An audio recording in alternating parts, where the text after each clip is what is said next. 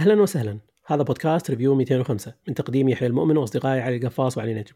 في هذه الحلقة راح نناقش كتاب Inverting the Pyramid أو الهرم المقلوب للصحفي الرياضي البريطاني جوناثان ويلسون. الحلقة بتكون مقسومة لقسمين، قسم أول بيكون عبارة عن مقدمة أعطيكم فيها تصور عام عن طبيعة الكتاب وفلسفته، بينما القسم الثاني بيكون عبارة عن نقاش عميق ومفتوح عن تفاصيل الكتاب، وشلون نقدر نفهم تكتيك كرة القدم المعاصر ونتنبأ مستقبل اللعبة بناء على الأدوات والأفكار اللي تم تقديمها بالكتاب وغيرها من التفاصيل. أتمنى تعجبكم الحلقة ولا تنسونا من ال like وال share وال subscribe في المنصات المختلفة. وإذا كان عندكم أي تعليق أتمنى تشاركونا إياه. يلا فينا نبدأ الحلقة.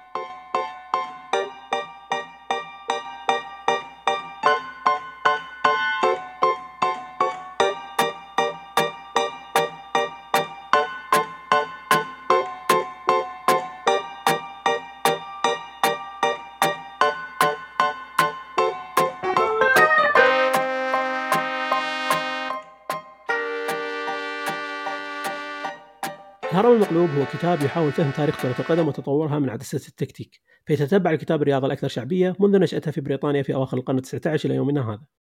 يقوم جوناثان ويلسون في الكتاب بتقديم سردية ترى تكتيك كرة القدم على أنها عملية قلب للهرم، يتحول فيها الرسم التكتيكي من 2 3 5 إلى شيء أشبه ب 4 3 3. يتم تقديم سردية قلب الهرم من خلال فهم سياقات وتداعيات هذا التطور بشكل مفصل في كل مرحلة زمنية وبقعة جغرافية. فبالرغم من أن الكتاب دسم تكتيكيا لكنه ما يغفل السياقات السياسية والثقافية والاجتماعية اللي أثرت على تكتيك كرة القدم. وهذا اللي يخلي كتابة جوناثان ويلسون ممتعة للغاية. ففي كل فصل من الكتاب بالتوازي مع التحليل التكتيكي يقوم الكاتب باستعراض السياق الثقافي والسياسي المصاحب لنشأة هذه التكتيكات. وهذا الأمر مهم للغاية خصوصا لما نتذكر أن نهاية القرن ال19 والنصف الأول من القرن العشرين كانت فترة تحولات كبرى في العالم. فنلاحظ أن نشأة كرة القدم تزامنت مع هيمنة الاستعمار البريطاني وبعدها دخول العالم نفق الحروب العالمية المظلم اللي تزامنت كذلك مع صعود وهبوط الأيديولوجيات المتصارعة مثل الفاشية والشيوعية والرأسمالية اللي أعادت تقسيم العالم عدة مرات. كل هذه الأحداث بالضرورة أثرت على تكتيك كرة القدم. كل هذه التفاصيل وأكثر يناقشها جوناثان ويلسون في الكتاب لفهم تطور اللعبة. هذا اللي يخلي كتاب الهرم المقلوب يكتسب قيمته. فهو كتاب رياضي لكنه تاريخي بامتياز. فالكاتب قام بعمل استقصاء تاريخي مفصل عشان يقدر يقدم سردية متماسكة عن تاريخ تكتيك كرة القدم. نسخة الهرم المقلوب الإنجليزية يتم تحديثها كل خمس إلى عشر سنوات بهدف أن يكون الكتاب المرجعية التكتيكية العامة والأهم في العالم.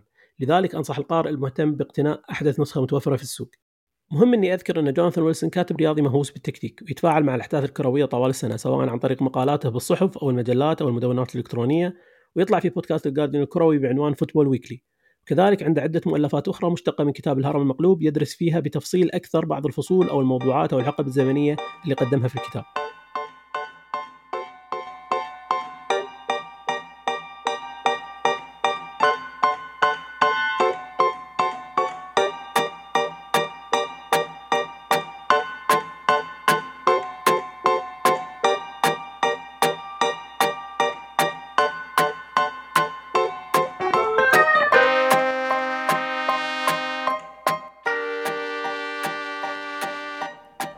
هالمره غير العادة راح تكون المقدمة آه، كل واحد فينا راح يعرف عن نفسه والفريق اللي يشجع المنتخب والنادي. اسمي يحيى المؤمن أشجع الأرجنتين وليفربول. علي نجم أشجع البرازيل ومانشستر يونايتد. آه علي القفاص ريال مدريد وإنجلترا. يلا زين كل واحد كشف عن انحيازاته من الحين عشان لما نحلل تعرفون من وين جاية الانحيازات مشكلة انحياز آه. إنجلترا إنه مو حلو حق الكتاب يعني أكثر أكثر دولة تفشل. ما طلع منها ولا شيء صح. يعني بس بس في ميزة في ميزة.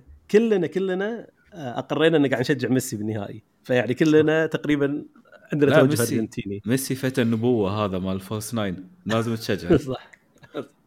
صح صح صح. هو هو الشيء اللي كانوا يتخيلون سندلر بالكتاب.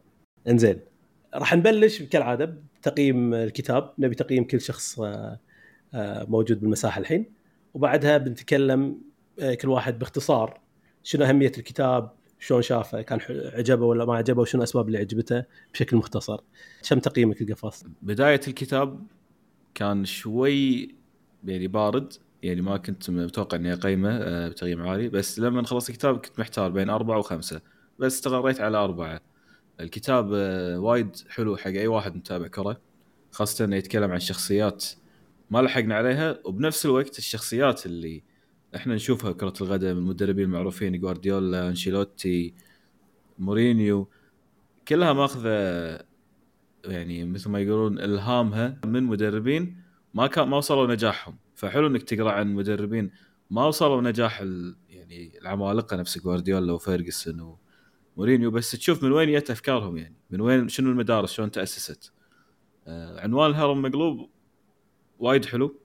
وربط الكتاب خاصة لمن في في line بالكتاب يقول the pyramid has been inverted هني تحس إنه okay إحنا وصلنا النقطة اللي كان قاعد يمهد لها الكاتب بالعنوان اللي طبعا هو القصد إنه بلش 2 3 5 ولما وصلنا حق تشكيلة 5 3 2 فهني انقلب الهرم يعني أنا هذا اللي فهمته.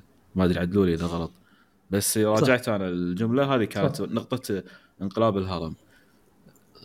أشوف إنه كان يعني حلو الكتاب. بدايته كان في ثيم أوضح بس من يوصل للثمانينات أو التسعينات على طبيعة التطور الكروي بهالفترة يروح الكتاب من جهة لجهة أو من شخصية لشخصية بسرعة وايد كبيرة.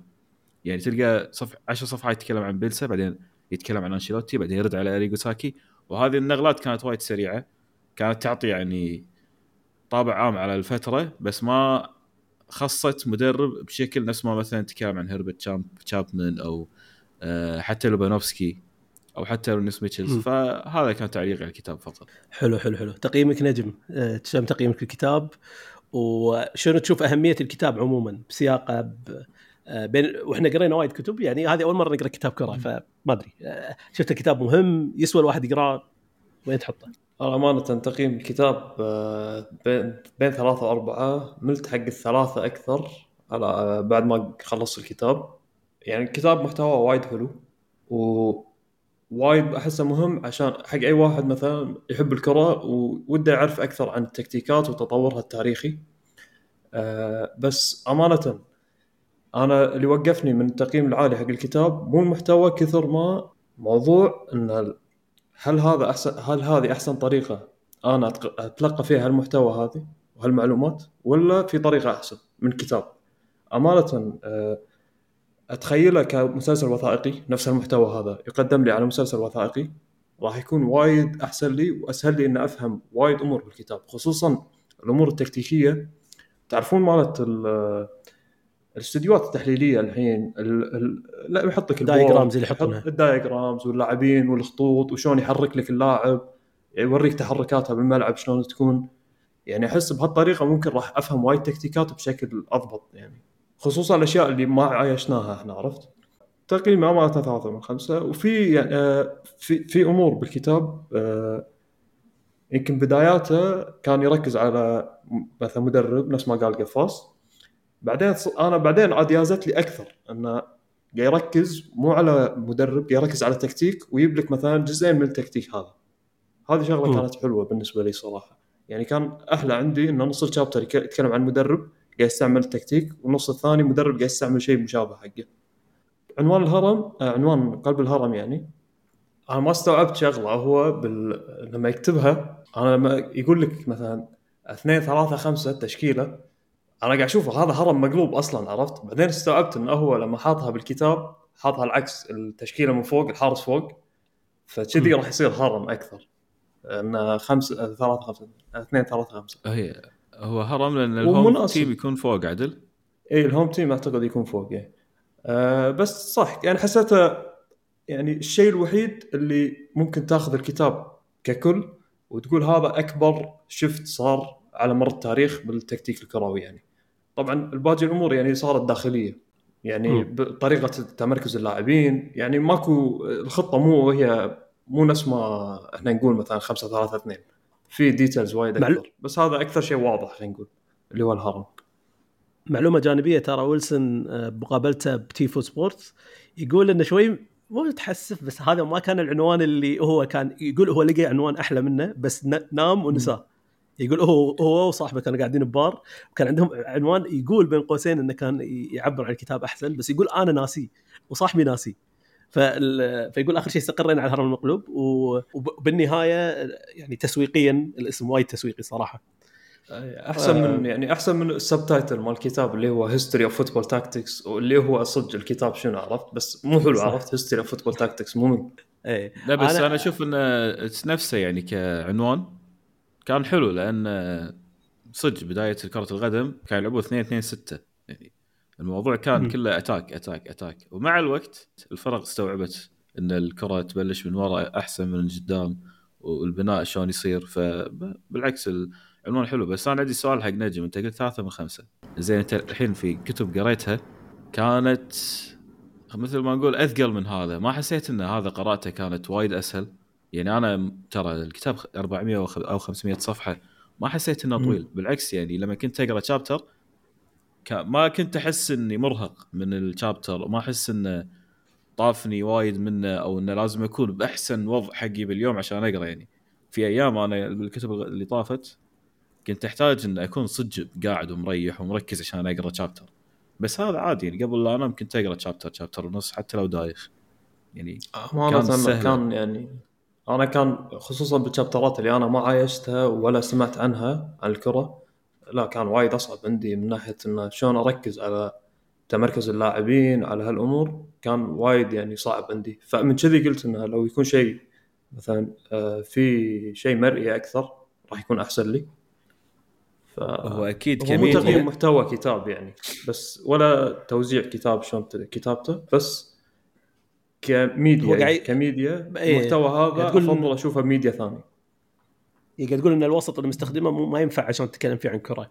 آه بس بس هو بالمقابل هو أتوقع الصعوبة الصجية يعني إحنا سولفنا فيها من قبل بال chapterات الأولى لأن ال terminology نفسه مختلف. المصطلحات مصطلح. كانت مختلفة. فأهم تغ- اختلاف كلنا استوعبناه يعني من الكتاب اللي هو أنتم تتكلمون عنه اللي هو إن ال- ال- البريطانيين دائما يسمونه شنو؟ سن يسمون القلب centre half وشيء مو منطقي centre half معناته آه، وسط الملعب يعني. وبنفس الوقت يسمون ال right back وال left back يسمونهم full backs لكن المصطلح نفسه مو منطقي.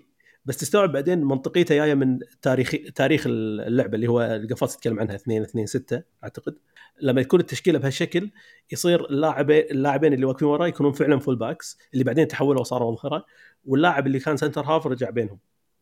فأنا أتفق مع النجم بسالفه إن النص الأول من الكتاب قراءته مو بهالسهالة إذا أنت مو قاعد تشوف diagrams أو قاعد تشوف صور أو رسم بياني يوضح وهذا كان من صعوبة ال chapterات الأولى.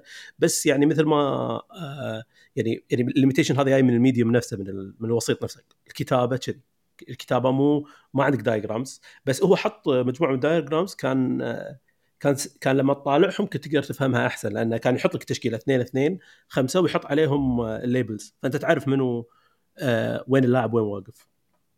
فعلى العموم تقييمي حق الكتاب أنا صراحة لو بقيمه اوبجكتيفلي بشكل موضوعي يستاهل العلامة الكاملة.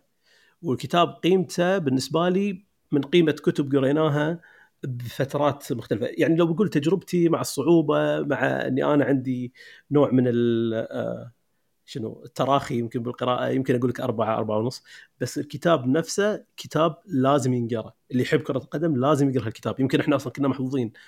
الحين أكثر من كتاب نقرأه يكون واحد من أكثر الكتب اللي قدر يختصر أشياء بمكان واحد. وهذا من أقوى الأشياء في كتاب الهرم المقلوب. الكتاب يعبر عن تاريخ كامل لكرة القدم ودائما يصير له إحنا سولفنا من قبل إنه دائما يصير له ابديتس الكاتب كل خمس عشر سنوات يضيف مجموعة من ال chapterات عشان يقدم تصور جديد آه، قريب على الأشياء اللي قاعد تصير بكرة القدم حاليا. فاللي بقوله إن الكتاب بالنسبة لي ambitious جدا آه، يعني حيل طموح الكتاب سوى شيء مشابه ل Sapiens سوى شيء مشابه ل SPQR بس على مستوى مو technical على مستوى كرة قدم وفي يعني حتى في رصد تاريخي الصحفي هذا آه، جوناثان ويلسون أثبت إنه مو بس tactician قاعد يسوي تقصي تاريخي كذلك. وهذا الشيء يبين ب- بقضية يعني جانبية صارت بالكتاب بس هو يتكلم عن تاريخ الأرجنتين والبرازيل شلون جت لهم كرة القدم. يتكلم عن شخصية اسمها كوشنر في في chapter البرازيل. وهذه الشخصية تعتبر شخصية خيالية لأن لما دور بال records هو آه، في هنغاريا لأنه شخص هنغاري المفروض ما لقى أي record حق اللاعب هذا. لكن بعد ما استوعب إن هم ينطقونها خلافا عن الشكل الكتابي مالها في هنغاريا ولقى الاسم استوعب إن هذا هذا الشخصية كوشنر هو لاعب هنغاري كان معروف في فترة ما ويدربهم. وبعدين حاول يسوي نفس الأمر مع الشخصية الخيالية اللي جابت كرة القدم للأرجنتين واكتشف وهو كان آه، ماشي عن طريق premise أو كان حاط فرضية انه يبدو إن نفس مشكلة كوشنر إن الاسم انتقل لهم عن طريق هنغاريا بشكل خاطئ. فراح فكان متوقع إن نفس النظرية تنطبق إن هذا كان لاعب كرة قدم معروف في هنغاريا يا الأرجنتين علمهم كرة القدم لكن هم ينطقون اسمه غلط فمو عارفين من الشخصية الأصلية. لكن هو لما دور بالريكوردز استوعب إن لا هذا الاسم الصحيح وهو ما كان لاعب كرة يا نصب على الأرجنتينيين عشان يصير مدرب. فهو صار مدرب من غير لا يلعب كرة. كان يقول أنا لعبت حق الأرجنتين والبرازيل وكان وكان يقول أنا لعبت بالبرتغال لعبت في هنغاريا وآخر شيء طلع هذا شخصية نصابة. شلون عرف جوناثان ويلسون؟ قابل بنته في الأرجنتين. لقى بنته بالارجنتين وقالت أنا أبوي يقول قصص إنه هو كان لاعب كرة واحترف مع أكثر من فريق وبالحقيقة هو ما احترف. فاللي بقوله إن جوناثان ويلسون في الكتاب مو بس سوى تأريخ ممتاز حق التكتيك سوى تأريخ ممتاز حق كرة القدم. كان في عملية تقصي صحفي على آه، تاريخ الدول اللي تكلم عنها. فأنا كتاب أشوفه يعني على قولتهم the bible أو الإنجيل الموضوع هذا أو القضية هذه. فأنا أشوف الكتاب يعني يستاهل تقييم كامل. عنوان قلب الهرم أول شيء الترجمة العربية حق العنوان بالكتاب المترجم هي الهرم المقلوب. وهذه أشوفها يعني أكثر mislead يعني أو شيء مضلل لأن الترجمة كان المفروض تكون حرفية اللي هو inverting the pyramid قلب الهرم. لأن مثل ما قال القفاص النجم إن الكتاب يدرس كرة القدم عن طريق ثيم أو overarching theme إن كرة القدم تطورت من انه ما كان في مدافعين لازدياد كمية المدافعين بشكل ملحوظ. وأنا أشوف إن آه، شيء ال ironic إن كرة القدم الحين فعلا اكتمل فيها قلب الهرم مع تشكيلة جوارديولا آخر كم سنه اللي حتى الأظهرة مالوته صاروا قلوب قام يلعب بأربع قلوب صريحة في آخر آه، آخر موسم. أنا هالنقطة إيه ما فهمتها حاولت يعني قلتها قبل يعني بعد ما قريت شوي من الكتاب ذكرت إن الكتاب متعلق بتشكيلة جوارديولا بنهائي السيتي ضد آه شو اسمه الإنتر. الإنتر. اي إيه فأنا يعني ما فهمت بالضبط الربط. أوكي فهمت النص شلون صار مثلا عرفت؟ بس شنو علاقة الأربع آه، قلوب بالهرم أو قلب الهرم؟ اي لا. أنا أنا أقول أقول إنه هو نفسه الكاتب It's ironic هو بالكتاب نفسه ما تكلم عن القضية لأنه هو نشر الكتاب قبل الانتر تسوي مان سيتي تلعب ضد الانتر. بس أقول ال ironic إن كرة القدم كانت تزيد عدد المدافعين لين إنه وصلنا ثلاث مدافعين ورا. يعني حتى برشلونة كان يلعب مع إن التشكيل على الورق كان أربعة ثلاثة ثلاثة. كان دائما يحول واحد من الأظهرة لأنه يدخل للداخل. وحتى هو قال أنه واحدة من مشاكل جوارديولا أنه بالنهاية قام يلعب حتى بقلبين تقريبا. وكأنه رجع حق الطريقة القديمة. بس اللحظة اللي أشوفها أنا على قولتهم الكتاب بريفيد إن الكتاب وصل للقلب الهرم الكامل اللي هو عدد المهاجمين كان كم؟ خمسة أو ستة في في, إيه في بداية الكتاب. الحين كرة القدم اكتشافات الإنجليز الله يعطيهم العافية. اكتشافات الإنجليز. لكن السنة اللي طافت جوارديولا سوى شيء الناس كانت تعتبره عبيط. كان يلعب بأربع قلوب فلات. منو كان يلعب إيه بأربع قلوب flat؟ بس هو يعني لما كان يلعب بأربع قلوب كانت فكرته إن أنا أودي ستونز للنص ويصير لاعب زايد حلو. على الثلاثة اللي بالنص ولأن ستونز إيه؟ لاعب يعني يقدر يلعب بالنص والدفاع بنفس يعني عنده ميزة قوية انه لاعب كرة قدم قوي وهم مدافع قوي بنفس الوقت يقدر صح. يسوي هالشيء اي بس, بس يعني إيه كان يلعب قلب حلو. ونص اي أيوة. هذه هو هو بالنهاية زاد قلب بالفريق يعني منو منو أصلا أصلا مو زاد قلب زاد قلبين هو قبل كان يلعب بقلبين وظهيرين حتى لو هو قاعد يلعب بالتشكيل أنا فاهم إنه هو في كرة القدم لعبة ديناميكية مو استاتيكية يعني أنت ما راح تحط التشكيل وراح يقعدون مكانهم أيه. بس أنا أتكلم إن من الإيروني إن المدرب اللي كان معروف إيش كثر هو هجومي عشان يضمن الاستحواذ عشان يدافع عن مرمى عشان هذا يسوي الشيء اللي جوناثان ويلسون طبعا أنا ما قاعد أقول ان هذه الحالة راح تظل. أنا أتوقع وهذا النقاش اللي بيصير بعد شوي إن إحنا شنو نشوف مستقبل كرة القدم في السنين الجايه لكن أعتقد إنه بس ايرونيك وشيء غريب إن إحنا لما قررنا نناقش الكتاب التشكيلة يعني لو إحنا متكلمين قبل سنة عن كرة القدم ما كان في أحد يلعب أربع قلوب. حتى لو يتغيرون مراكز الملعب. أنا أشوف إن أقرب وصف حق كرة القدم الحديثة آه، أعتقد قال بيلسا. عدل؟ م. يمكن واحد ثاني قال لأنه قال كرة القدم أربع شغلات. شلون تدافع شلون تهاجم وشلون تروح من الدفاع للهجوم من الدفاع للهجوم وشلون تروح من الهجوم للدفاع. فالحين مسألة إن أربعة ثلاثة ثلاثة ثلاثة أربعة ثلاثة وكلها تشكيلات صراحة يعني بعد ما تقرأ الكتاب تستوعب انه هذه أنت قاعد تضيع وقتك قاعد تقراها. مو مهم شنو شنو يعني ثلاثة أربعة ثلاثة؟ شنو يعني ثلاثة خمسة اثنين؟ هي كلها حركة صح. اللاعبين وشلون يتحكمون بالمساحة. فحتى مورينيو نفسه لا لا تصريح بالكتاب يقول يعني منو يهمه الحين كم شنو التشكيلة؟ الناس تلعب وخلاص. فممكن إن تصور إنه لا هو الحين قاعد يلعب أربع قلوب شوي outdated على كرة القدم الحالية. يعني ستونز يعني يمكن ضد مدريد آه، يوم يغلبونا 4-0 ترى قاعد بملعب مدريد أكثر من ملعب آه، سيتي على أي أساس تسميه مدافع؟ اغلب أغلب المباريات ترى حق ستونز هاجم تمركزه بغير. بالنص بنص الملعب يكون أغلب المباريات. دياز بروحه يكون ورا ستونز أساسا يعني لأنه طويل من حلول السيتي إنه يروح يوقف مع هالاند لا يعني يسحب لاعب عن هالاند صح صح. عرفت فيعني شنو المدافع أنت أنت ليش مسميه مدافع أساسا؟ هو إيه الحين ندش دش بموضوع مانشيني مثلا إحنا راح ندش بموضوع. مانشيني وراح نتكلم عن. البدنيه بس أنا أعتقد إن كلامك كله صح بموضوع إن كرة القدم ما يصير طالعها بشكل استاتيكي بس بالمقابل هو عبر بالكتاب عن كرة القدم بشكل استاتيكي يعني هو لما قال أنا قلب الهرم هو ما حط بالاعتبار إن ترى والله في مدربين قاعد. قاعد يعني مثلا بالنهاية بنهاية الكتاب خلينا نفترض إن كانت النهاية لما كتب الكتاب جوارديولا آخر فريق وصل آخر فريق جوارديولا ترى كان موقف قلبين حتى يمكن كان يوقف قلب واحد آخر سنة حقه. بس هو كان يتكلم بال vision إنه خلاص هاي سالفة ان أنت عندك قلبين نظريا اللي هو آه، ال full backs اثنين و center آه، center شو يسمى center half بالنص. center خلاص هذه راحت.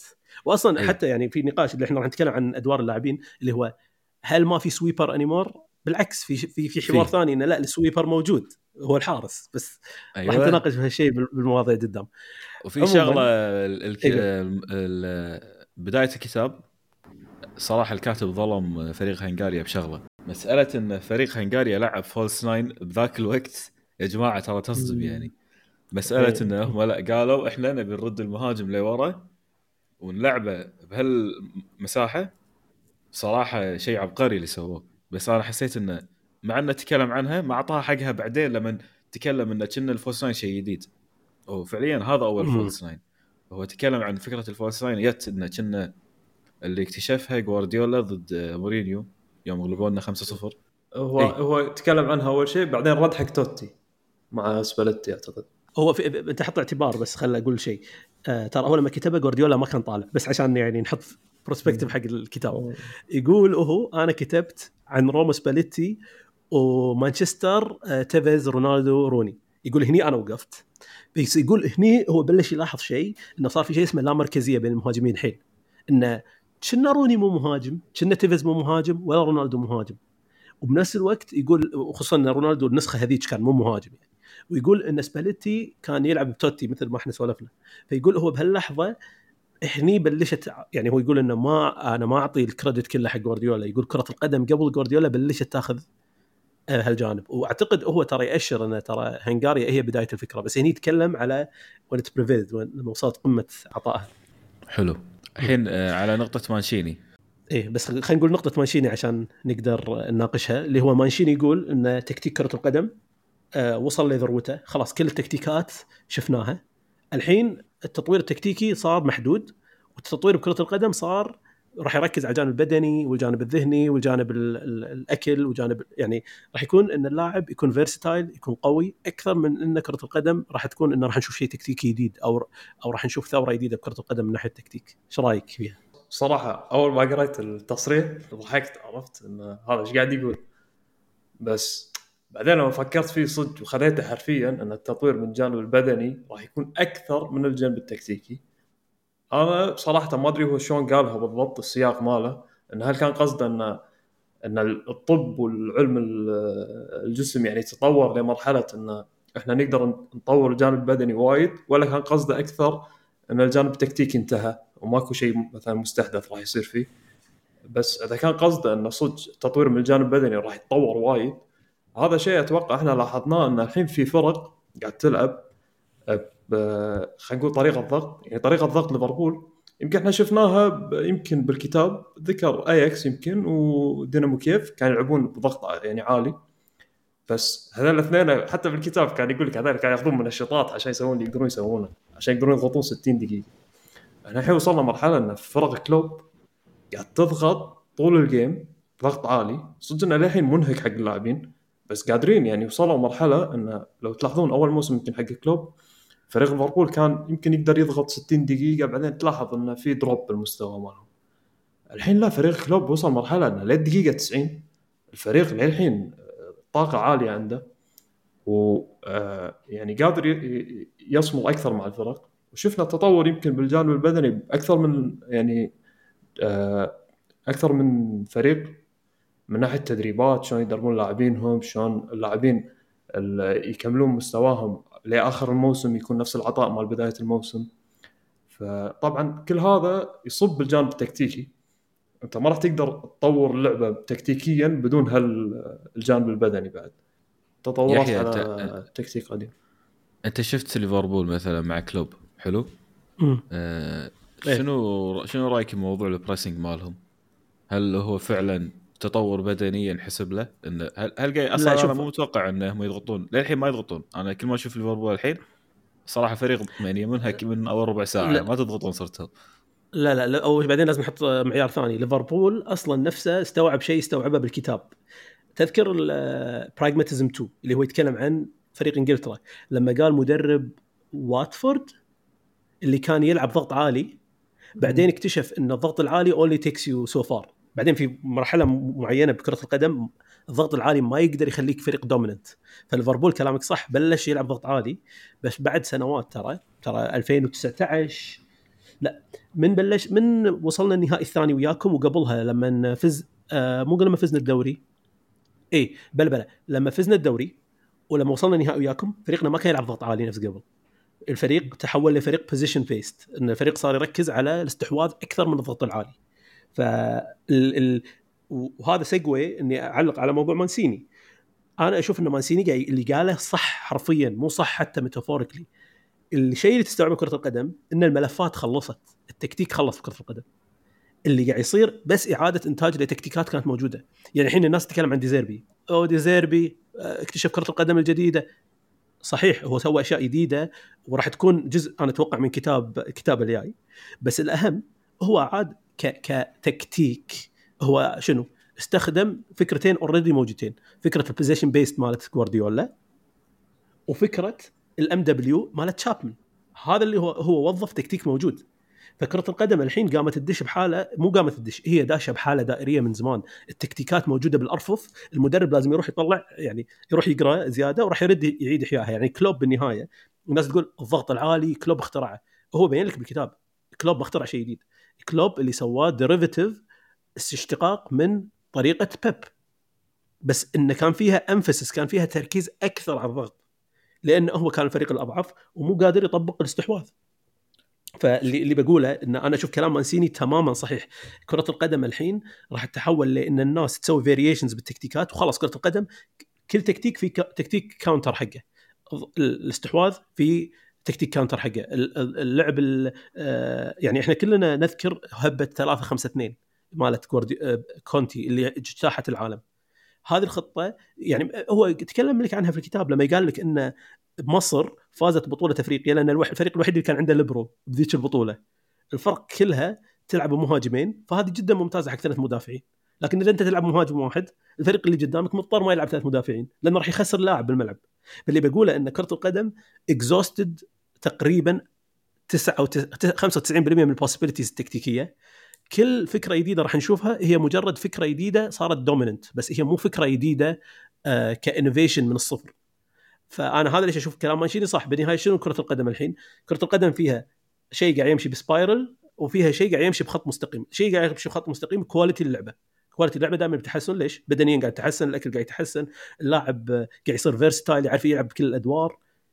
آه great بس آه شيء عظيم، لكن بالمقابل في شيء بكرة القدم هو هو بالنسبة لنا مبهر لأن إحنا نعيش 10 سنين إحنا عشنا 10 سنين باللعبة، أول ما شفنا false 9 عبالنا أول مرة واحد يخترع false 9 لما شفنا الضغط العالي عبالنا أول واحد يخترع ضغط عالي. يعني إحنا لما نتكلم عن دورتموند كنا يعني أول مرة هذا اكتشاف.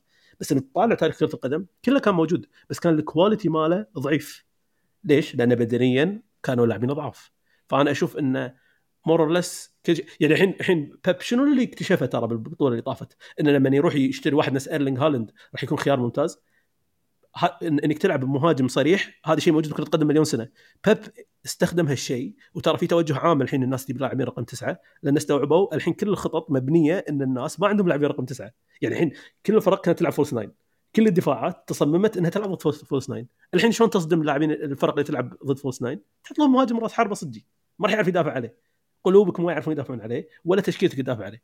فأنا أشوف إن تماما اللي قاله ما آه، مانشيني صحيح و I agree with يعني 100% تفضل يا قفص إي هو الحين في شغلتين. أو الشغلة الأولى إن دائما كرة القدم فيها خطة هي سائدة على قولتهم. يعني 4 3 3 مثلا لو تشوف دوري الأبطال لأن ناخذها هي يعني ال golden standard مال كره القدم الحالي. تشوف الفرق اللي توصل دور 16 وتعد كم فريق يلعب 4 3 3 بدون مبالغة يمكن 40% آه ثم- آه، 80% يلعبون 4 3 3 آه كونتي مثاله حلو. ليش؟ لأن كونتي لما جاء أنا أذكر النقاش صار بين يعني بيني وبين الشباب. آه، كانوا يسولفون إن أنت جاي بعد من الدوري الإيطالي تلعب ثلاث مدافعين ورا هذه شغلة ما تنفع مع سرعة الدوري عندنا. ومع آه، انتقال التكت... آه، الهجوم والدفاع. فكان النقاش انه هل هو يقدر يطبق هالشيء بإنجلترا ولا لا. والكتاب يذكر شغلة حلوة إن الفكرة هذه 3 5 2 اللي جابها كونتي آخر مرة فازت الدوري سنة 61 62 فالدوري ما عنده قابلية إنه يقلدها. الكل قاعد ياخذ الـ winning formula مالت آه، الفرق الأخيرة. اللي ماخذ الدوري من آخر فترة ويعيدها. ده طبعا السيناريو تكرر وايد بس لما يا كونتي وكان قاعد يطغى على الدوري بخطه يعني جديده عليهم الكل لين خلص الدوري مثل ما ذكر الكاتب 13 فريق لعب ثلاثة ورا فالخطط دائما نتاج الخطة السائدة اللي قبلها. النقطة اللي أنا أختلف فيها مع مانشيني هو يقول أن الجانب التطوير من الجانب البلدي أكثر من الجانب التكتيكي راح يكون. هو صح بس في شغلة صارت آخر أربع سنين كرة القدم أو يمكن آخر سبع سنين خلينا نقول أن اللاعبين قاعد يصيرون يعني لاعبين كرة قدم فعليين. ما في اللاعب السبيشل اللي مثلا نقول ماكيليلي. ماكيليلي ما له. وجود بكرة القدم الحالية. ما في اللاعب اللي نفس آه، خلينا نقول مارسيلو. مارسيلو من أحسن الاظهار اللي شفناها. بس مارسيلو ما يقدر يدافع. يعني مارسيلو ما عنده الدفاع اللي يخليه آه، يلعب نفس ريز- أدوار ريس جيمس إنه يدش يوقف قلب. عرفت قصدي؟ فحاليا اللاعبين هم آه، ريس جيمس جود بيلينغهام آه، فالفيردي. طبعا أذكر لاعبين مدريد أكثر لأن أشوفهم بس فكرة اللاعب الحالي إنه هو عنده pressing زين و passing زين و shoot وعنده مهارة و control يعني شنو صح. اللي تبيها بلاعب يكون موجودة فيه. وهذه تفتح شغلة ثانية. دائما كرة القدم في جوانب بالملعب منسية نوعا ما لأن اللاعب اللي يكون فيها ما يكون عنده القابلية إنه يضيف شيء. يعني ما حد ما حد مثلا يفكر بالأظ... بالأظهرة إنهم يعني threats على الجول كثر ما صار آخر أربع سنين. الأظهرة صاروا شيء يعني key باللعب مثلا توظيف ترنت الكساندر آه، بليفربول. لا هذه شغلة جديدة على كرة القدم. ما أتوقع إن كان في توظيف بهالطريقة. فإمكانيات اللاعبين الفردية هي راح تقدم تكتيكات جديدة طبيعي. مع إن. الاتجاه الكامل حق كرة القدم إن اللاعبين قاعد يصيرون نفس الشيء تقريبا كل لاعب يسوي كل شيء. آه كنت بقول بس انه يعني فكرة إن اللاعب خلينا نقول يعرف يسوي كل شيء وهذا نقدر نقول إن شفناها مع لوبنوفسكي. يعني هذه الكرة الشامله مو الكره الشامله هذه؟ إن لوبنوفسكي إيش كان ه- يقول؟ كان يقول مو مهم اللاعب وين يكون أي ومنو اللاعب اللي يكون بهالمكان هذا اللاعب لازم يقدر يسوي أي دور يبي أي دور أنا مطلوب منه بال situation اللي هو فيه يعني أنا يعني هنا هذا عندي تعليق على عليها. بالذات مم. آه. لوب... آه كرة القدم كان فيها شيء واضح جدا أول يمكن 60 سنة آه يعني ما ابي اعمم هالشيء بس صراحة المستوى العام حق اللاعبين كان متساوي يعني اللاعب ما ك- يعني لاعب ما كان في لاعب مميز أو لاعبين مميزين كمية اللاعبين الحاليين والدليل إن في وايد حالات أنا يعني لاحظتها بالكتاب صارت كم مرة يجي فريق من الدرجة الثالثة بس لأنه يعدل تكتيكه ياخذ الدوري بعد سنتين هذه ترى حالة. غريبة هذا معناته إن اللاعبين. نفسهم بالدرجة الأولى والدرجة الثانية والدرجة الثالثة متقاربين بالمستوى بشكل كبير اللي هي مدرب يقدم يعني مسكتناتشو عرفت؟ قدم شيء كنسكتناتشو ياخذ الدوري بعد سنتين وياخذ الدوري ثلاث أربع سنين ورا بعض مع فريق صغير. بس ف- ما عليه أنا راح راح أضغط شوية على فكرتك اللي قدمتها. ممكن هالشيء بس في احتمال ثاني احتمال ان المواهب متوزعة بشكل آه متساوي أكثر. مو لأن مثلا يعني يعني نقدر نقول إن الفرق يمكن كلها عندها مواهب لسبب. أنا ما قاعد أقول إنهم الحين أقوياء ولا لا. لأن أول ما كان في قوة شرائية نفس الحين. الحين يعني في فريق الدرجه الثانية عنده لاعب قوي آه ليفربول ما يخلي مدريد ما يخلي مانشستر يونايتد ما يخلي فيعني في احتمال نفس ما أنت قلت إن الفرق إن اللاعبين كلهم مستواهم متقارب أو إن في لاعبين مميزين بكل مكان لأن هذا. فما أدري أي أي استنتاج هو الصح. يعني ما أدري بس قاعد أقدم وجهة نظر مختلفة. أنا أشوف أنا أقول لك ليش استنتاج إن اللاعبين المتوا- المتواجدين بكل مكان آه، مميزين أو يعني انت أنت قصدك مثلا يعني فريق نفس آه، خلينا نقول ريال سوسيداد. ريال سوسيداد من وين بيشتري لاعبين؟ ما راح يشتري لاعبين من أفريقيا ما راح يشتري لاعبين من البرازيل. اللاعب اللي من البرازيل هذا يجي يعني بسمعة عالية نفس ألفريدو دي ستيفانو وهذه صح. كانت يعني واساسا أساسا كان في منع بأكثر من دولة على اللاعبين الأجانب. ترى هولندا وإسبانيا كان عندهم منع. وإيطاليا لا كان الموضوع مفتوح لأن يعني كانت عندهم علاقات مختلفة مع الدول. بس أنا بالنسبة لي أشوف إنه لما يجي مدرب يمسك فريق ويغير لاعبين بس يشيل لاعبين ويحط لاعبين فجأة ياخذ الدوري.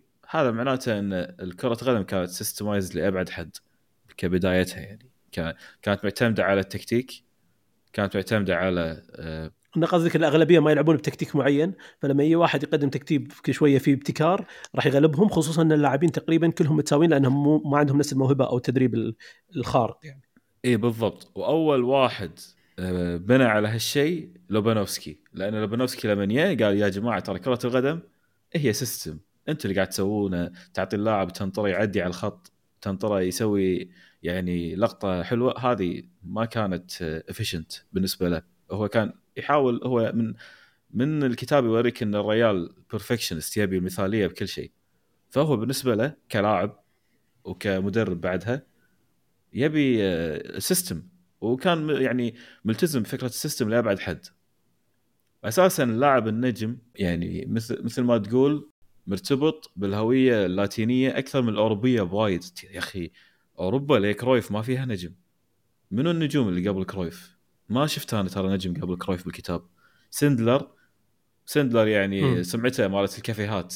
ما تدري هو بوشكاس بوشكاش بوسكاس. مو نجم. بوشكاش مو نجم. دي ستيفانو الوحيد اللي كان جاي نجم. هو لما يقول لك أساطير الكرة دائما يقولون كرويف بيليه دي ستيفانو. دي ستيفانو بس أنا عندي تعليق. ترى بوسكاس بوسكاس انظلم اعلاميا من هنغاريا. روح اقرأ عنه ترى. ترى هو حط لكم يمكن أه، super hat-trick بنهائي. بس مو مقدرينه بشكل متعمد بسبب ميوله السياسيه أو انتماءاته السياسية. للامانه ما, ما أذكر تاريخيا شو السالفة بس كنت قاعد أشوف فيديو بوسكاس تحديدا تم استهدافه. انه إنه يشو- يشوهون سمعته مع إنه كان إليت حيل كان لاعب يعني نخبه نخبوي بشكل كبير. ممكن ممكن. مدريد فريق مدريد الأول اللي فاز بخمسة يورو, يورو هذا آه، خمسة دوري أبطال. هذا تقدر تقول عنه جالاكتيكو فعلي لأن اللاعبين كلهم كانوا أسماء ثقيلة بالتاريخ صح لكن النقاش النقطة مالتي انه يا أخي ولا فريق من اللي بعدهم كان مميز باللاعبين حتى الفرق اللي طغت لين يوهان كرويف كانت systemized لابعد حد أو كانت تجيب شيء. جديد. إي بأوروبا أما بالأرجنتين والبرازيل لعيبة. فل فمنتخب كامل يطوف شو السالفة؟ زين آه هذا بياخذنا حق نقطة ثانية ابي أبي نجم يسولف فيها. الحين القفاص قاعد يقول إحنا وصلنا مرحلة إن اللاعب يعرف يسوي كل شيء versatile آه يقدر هو نفس اللاعب تقريبا في كل مركز. ففي وايد ناس تقول لك والله الكرة صارت مملة. هل تشوف إنه قاعد ندش هالمرحلة ان إن خلاص اللاعبين كلهم متشابهين وهل هالشيء لأن اللاعبين كلهم متشابهين سبب موت مراكز لأن إحنا كلنا دائما يقولون مركز 10 مات هاي صارت يعني شيء الكل يقوله وبعدين موجود بالكتاب انه اي رقم 10 مات. لاعب ال sweeper اختفى من كرة القدم. آه، القلب اللي كان تحت أو الليبرو آه،.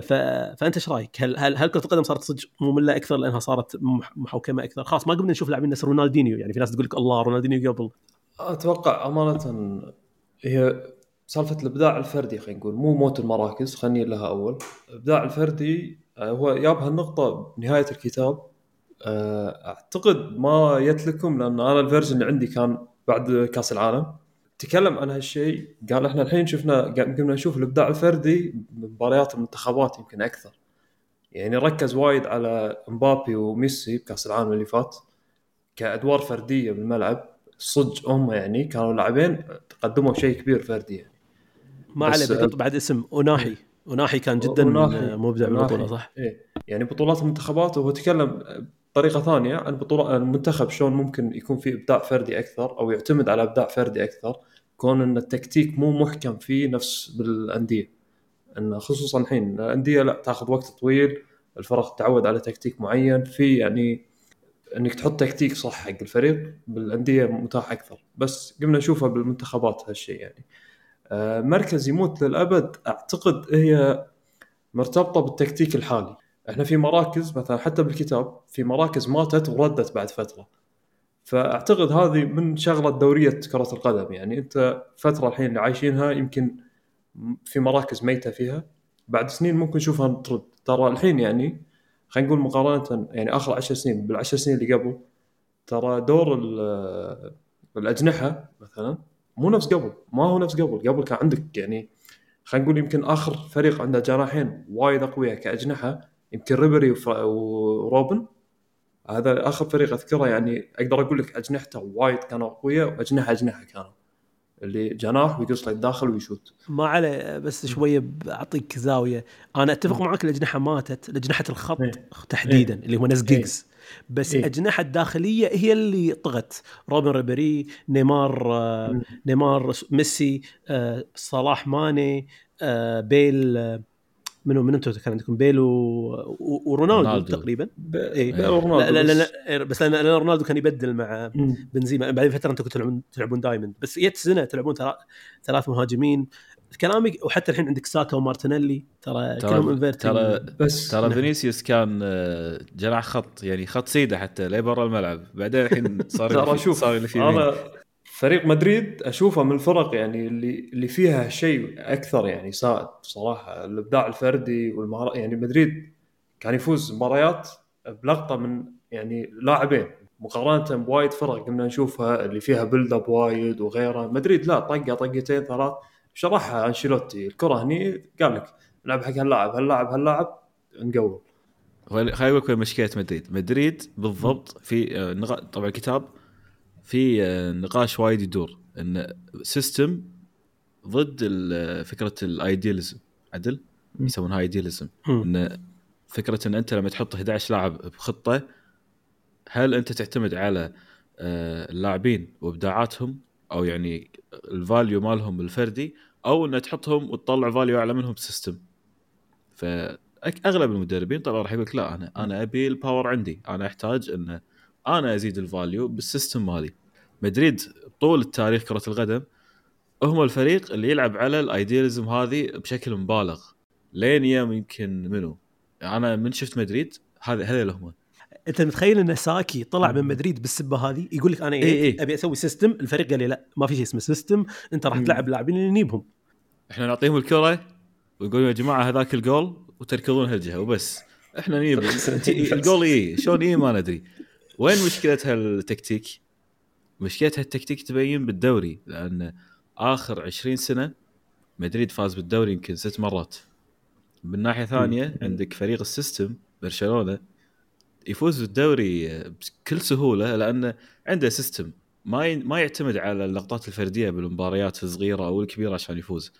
يعني دائما الحل موجود plan B موجودة. إحنا كانت ال plan B مالتنا إذا مثلا رونالدو ما كان زين لعب حق فينيسيوس. إذا فينيسيوس مو زين لعب حق هذا. وأنت على ما تستوعب إن رونالدو مو زين صارت دقيقة 70 بس.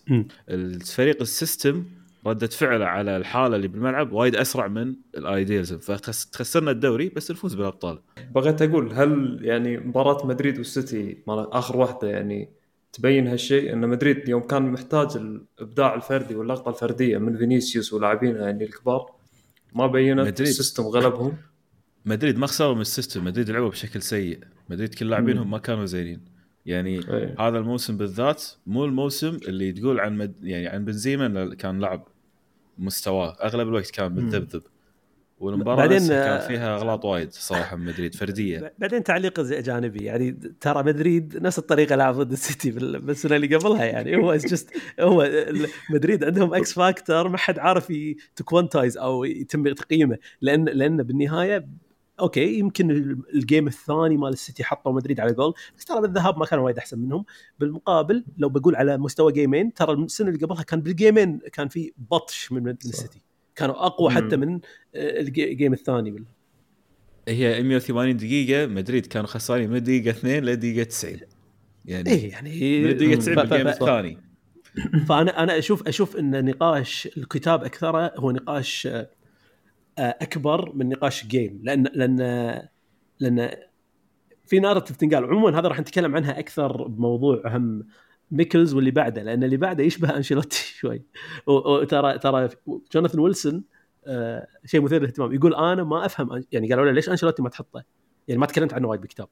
يقول مم. أنا ما أدري شلون أتعامل مع أنشيلوتي. يعني أنشيلوتي مدرب غريب فعلا لأنه ترى مدرب يعرف بال systems ويعرف ويلعب ترى كرة حلوة أيام ميلان. وبنفس الوقت عنده style مختلف يعني آه، هو حيل pragma- يعني إذا بقول في مدرب براغماتي بالحرف هو أنشيلوتي. وإحنا راح نتكلم عنه إنه خصوصا إن أنشيلوتي يعني حصل ال longevity اللي وايد ناس ما حصلوا. ف- فأعتقد إنه he's a very interesting case وهو case study وايد interesting عشان تفهم. okay إحنا كل شيء قاعد نسولف عنه بالكرة. ال anomaly أو الحالة الشاذة جدا غريبة هو أنشيلوتي. ولا؟ بخصوص بخصوص أنشيلوتي نفسه أنشيلوتي الشغلة اللي ترجع له هو ك style ه واستوعبتها من الكتاب إنه هو فعلا شفت لما تقول أنا بيلعب رقم 10 يكون playmaker هو المدرب اللي يفضل إن ال playmaker يكون ورا الخط ماله. هو يعني أنا دائما لما أتابع مدريد يلعب كروس defensive midfielder يعني نسمعنا نسميها اللي يكون قدام خط. الدفاع. واستغرب يعني هذا مو مكان الكروس الصح يعني. لو تلعب أك... قدام أكثر تحس إن فعاليته أعلى. بس هو يفضل هالمكان. السبب الرئيسي ليش؟ طبعا كروس long balls ما في عليه ما في نفسه. وتحت الضغط زين ما ما يخسر الكرة بهالمنطقة. باصات قصيرة ممتاز. توزيع لعب control على pace المباراة ممتاز. فهو النسخة الجديدة مالته حق بيرلو اللي نجح. فيه بميلان. ففكرة إنه هو كان من الناس اللي ب- بلشت system ال deep-lying playmaker نفس ما سماه الكتاب أو ال regista اللي هو الاسم ال- الدارج حقه. هذه تنحسب حق انشيلوتي أما باجي لعب انشيلوتي فهو فعلا pragmatism لأبعد حد. أيوه يعني ال pragmatism اللي انت اللي interesting صراحة. فعموما أنا بس ابي آه، أبي أعلق بشكل بسيط على ملل كرة القدم. أنا يعني كرة القدم مللها وسعادتها يعني أحس شيء حيل مرتبط بالشخص. آه، موسم اللي طاف كان ممل نسبيا أوكي. آه، طبعا أنا ما أشوف في مشكلة إنه يصير systemized وأشوف للحين في مجال كبير للإبداع لأن هذا كلام أنا أشوفه نوعا ما مبالغ فيه لأن بالنهاية إحنا نقول انه ما في لاعبين متخصصين أريد وأقول هالاند هو المثال المثالي انه مدرب راح ياب لاعب متخصص واصلا وايد لاعب وايد مدربين قاعد يجيبون لاعبين متخصصين. يعني الحين لما تنهاخ يبي يبني فريق ويروح يقول أنا أبي كاسميرو أنا أبي لاعب متخصص. لما ليفربول الحين متوهق بسوق الانتقالات عنده أر... عنده 500 لاعب نص بس ولا واحد فيهم يعرف يلعب ستة. لأسباب طبعا. طبعا أنا معاكم إن السته يمكن مو قبل بس حشاش بس حتى لو في مواصفات في مواصفات حق المراكز للحين. موت المركز آه ما في مركز يموت للأبد برأيي. حتى مركز العشرة creeping back ترى الناس إحنا قبل خمس قبل سنة سنتين نقول مركز العشرة مات ما حد يبي يلعب رقم عشرة. الحين الفرق تبي يلعب رقم عشرة بس لاعب رقم عشرة شوي جديد. نفس جود بيلينغهام نفس دي بروينه يعني صار لاعب رقم 10 لازم يسوي أكثر بس مو إنه ميت. بالنهاية للحين يبون اللاعب اللي يسوي killer pass نفس مثلا الحين ليفربول يبون سوبوزلاي. سوبوزلاي شنو؟ هو لاعب رقم 10 لاعب يلعب killer pass يشوت من بعيد. بس الفرق إنه صار ال attribute مالته أكثر. وترى على طاري موت المراكز أنا مقتنع ان مركز الظهير هالموسم راح يموت. و- ومات الموسم اللي طاف. يعني إحنا داشين مرحلة جديدة ما حد يبي ظهير صجي. ظهير خط. الحين روبرتسون راح يعاني. أنت الحين متوهق. الخط قصدي ظهير ظهير نفس مارسيلو نفس روبرتسون نفس. آه نفس منو بعد؟ داني آه ألفيز خل يعني. داني ألفيس. so- هذا اللاعب خلاص. يعني يا إنه يكون داني ألفيس نفس مثلا أرنولد تقدر تلعب لاعب نص أو تقدر تلعب قلب. الحين سالفة إن توسيع الملعب راح يكون عن طريق. عن طريق الأظهرة راح تقل. ليش؟ نرد نتكلم كرة القدم عبارة عن ردات فعل. لأن الناس كانت تدري إن مصادر الخطورة الأكبر كانت بكرة القدم عن طريق أظهرة ليفربول على الأقل الفترة اللي طافت. والفترة اللي قبلها عن طريق أظهرة مدريد والفترة اللي قبلها عن طريق ظهر- أظهرة آه، البا أو آه، ألفيس. فأنا أشوف إن كرة القدم صارت فيها ردة فعل قوية إنها قامت تضبط الأظهرة المتقدمة. فصاروا لازم يدورون مساحات مكان ثاني. وهذا بياخذني حق نقطة لازم أقولها. أكبر مشكلة بكرة القدم والتكتيك ما راح يوقف فيها والرياضة أنا استوعبت ليش هي وايد أحلى من أي رياضة ثانية مساحة الملعب وعدد اللاعبين. عدد لاعبين كرة القدم مو متناسب مع المساحة فيخليها وايد صعب إنك تلقى إنه يصير في حالة من الركود بكرة القدم. دائما كل ما تي فكرة تطغى راح يجي مدرب ثاني يحاول يدور فكرة يلقى مساحة ثانية أو يدافع عن مساحة ثانية. يعني يدافع عن المساحه ويطلع مساحة جديدة. وهذه هي معضلة كرة القدم اللي اللي قاعد تخلي مثلا مدرب نفس جوارديولا اللي هو أحسن مدرب بالعالم دائما بحالة تجديد. وأنا متأكد عندي تصور إن السنة الجاية وإحنا راح نتكلم عن السنة الجاية بعد شوي إن جوارديولا راح يصدمنا بعد فترة قصيرة إنه راح يلعب بتشكيلة غير لأن الكل بيتوجه حق خطة ال 3 box 3 أو ال MW اللي هي الحين قاعد شغلة. على كره القدم. هذه شغلة ترى في عليها نقطة إن دائما الفرق تيجي تحاول تنسخ الفريق القوي بس مو كل فريق قوي تقدر تنسخه. برشلونة 2009 لما لعبوا كان شيء ما ح- ما شفنا نفسه وما حد يقدر يسوي نفسه.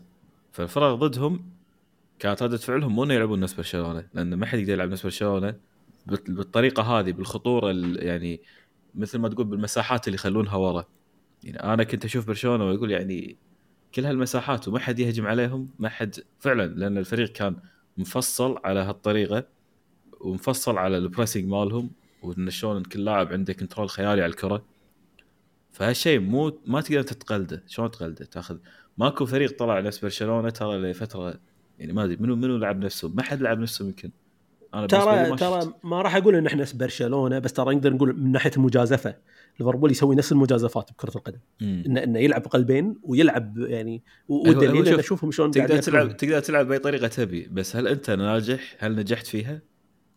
اي بس بس أنا أتكلم أنا ما قاعد أقول إن هذه الطريقة الوحيدة راح تلعب بالنهايه كلها ردات فعل راح تصير حتى حتى ترى. في فرق ما راح تلعب MW بس أنا أقول إن ال MW قامت تطغى ال MW ليش طغت على كرة القدم الحين أو قاعد قاعد؟ لأنها لعب طريقة لعب آمنة.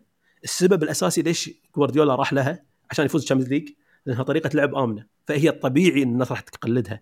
لأن ال MW تضمن عدد خمس لاعبين على الأقل بالخط الخلفي. وتضمن خمس لاعبين بالخط الأمامي. هذا كل الفرق الصغيرة مستعدة تلعب MW فهي هي. شو مشكلة ليفربول؟ شو مشكلة ليفربول أصلا الموسم اللي طاف؟ إنه قاعد يلعب قلبين. أصلا الحين ليفربول مو قادر ينسخ MW قاعد يفشل بالوديات لأنه ما عنده عدد قلوب أو عدد لاعبين دفاعيين كافي. فهي لعبة آمنة فهذا ليش راح تنسخ بأماكن كبيرة. كلامك صح إنها equipped على طريقة الفرق كلها تقريبا. وعلى قولتك إن الحين خلاص اللاعب يعرف يسوي كل شيء. فهي الخطة صارت اني ما أوسع الملعب إلا عن طريق ال- الأجنحة والأظهرة ما I don't get exploited بالأظهرة يعني.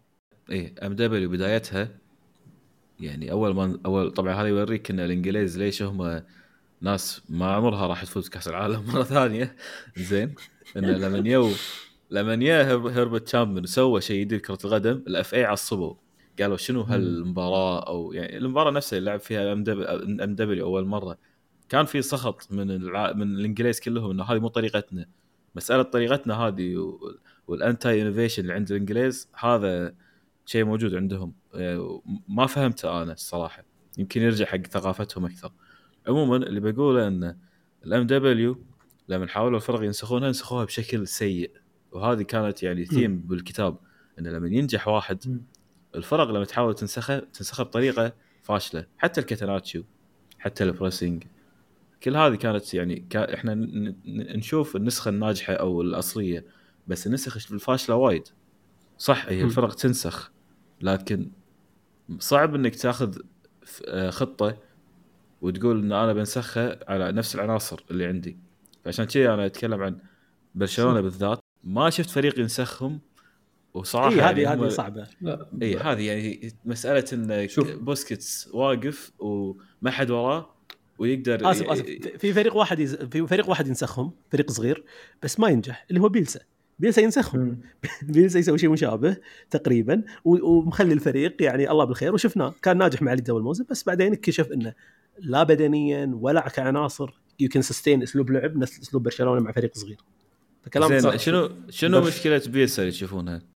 يا نجم تفضل آه، خليك من مشكلة بيلسا كنت إيه. برجع على الموضوع اللي قبل إيه، برشلونة. يعني فريق ما ينسخ صراحة لأنه هو مو بس يعني هو قال لك هذيلا أربع أجيال هذا تراكم أربع أجيال كان فريق برشلونه 2009 ومدرسة كاملة وغيره. وفوق هذا توفقوا بعناصر وايد قوية.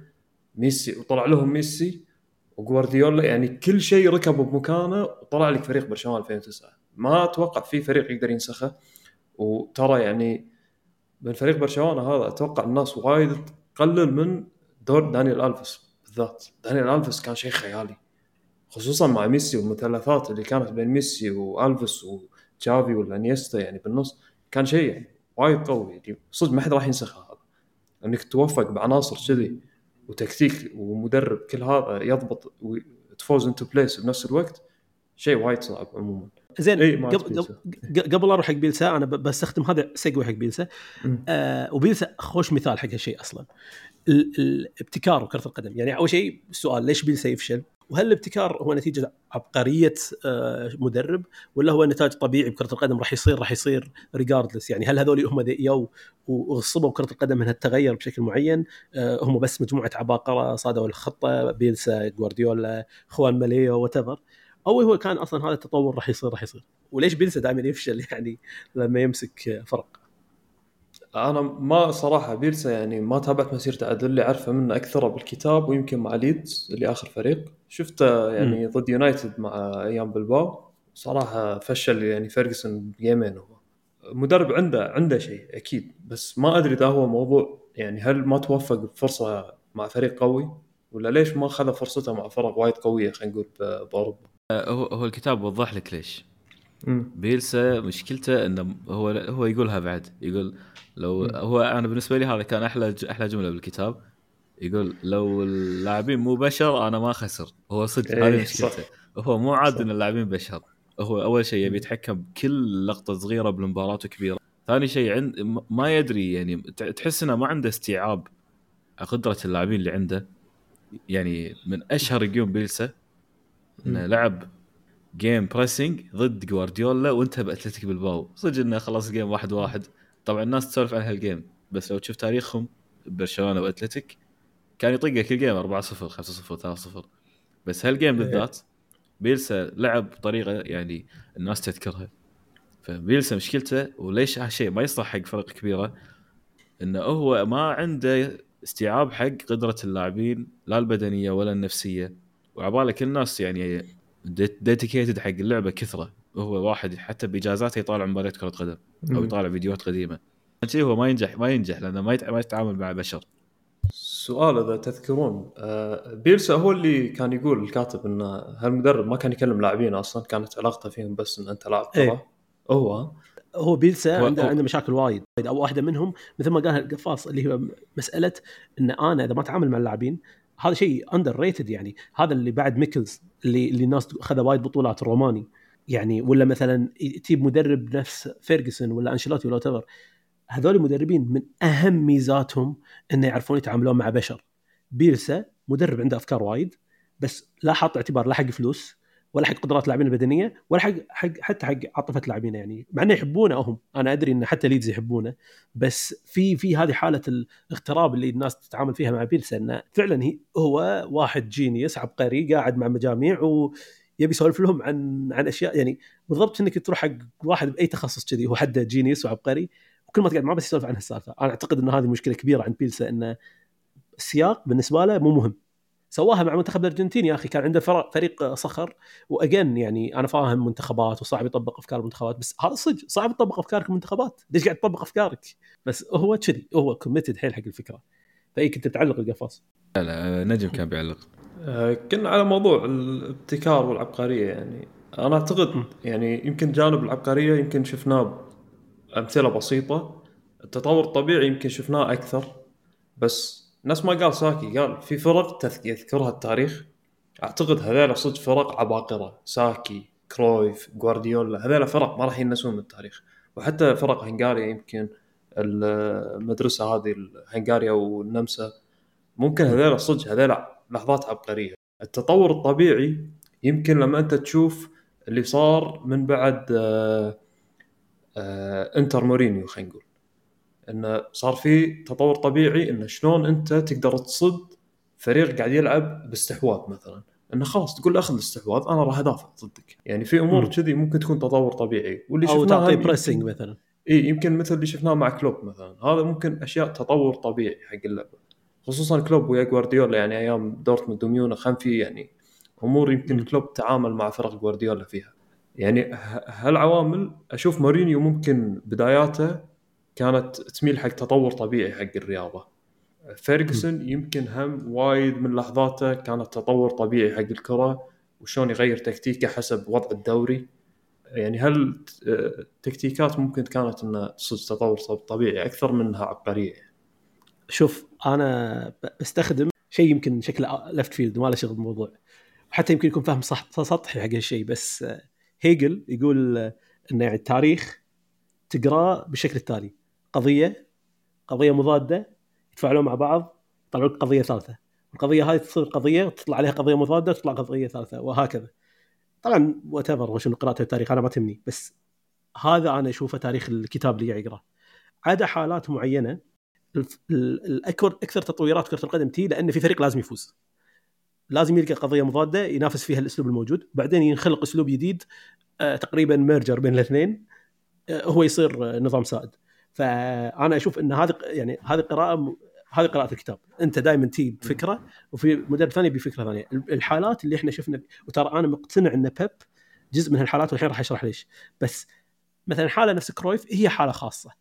حالة نفس البرازيل هي حالة خاصة. لكن حالة ألف رامزي مو حالة خاصة. هذه هذه بالضبط هو شاف قضايا شاف طريقة اللعب ويبي يحل المشكلة اللي بمستوى لاعبينه بال- بالمشاكل اللي قاعد يشوفها. بس الحالات اللي أنت تقدر تشوفها هي حالات رومانسية حيل. اللي هي كانت حالة كرويف. مو كرويف آه، شو اسمه المدرب اللي قبله؟ ميكلز واللي قبله في بعد واحد اسمه فان شيء فان باكينغهام بيج فولكنهام هذول راحوا أماكن هم وأتوقع هنغاريا وبال USSR.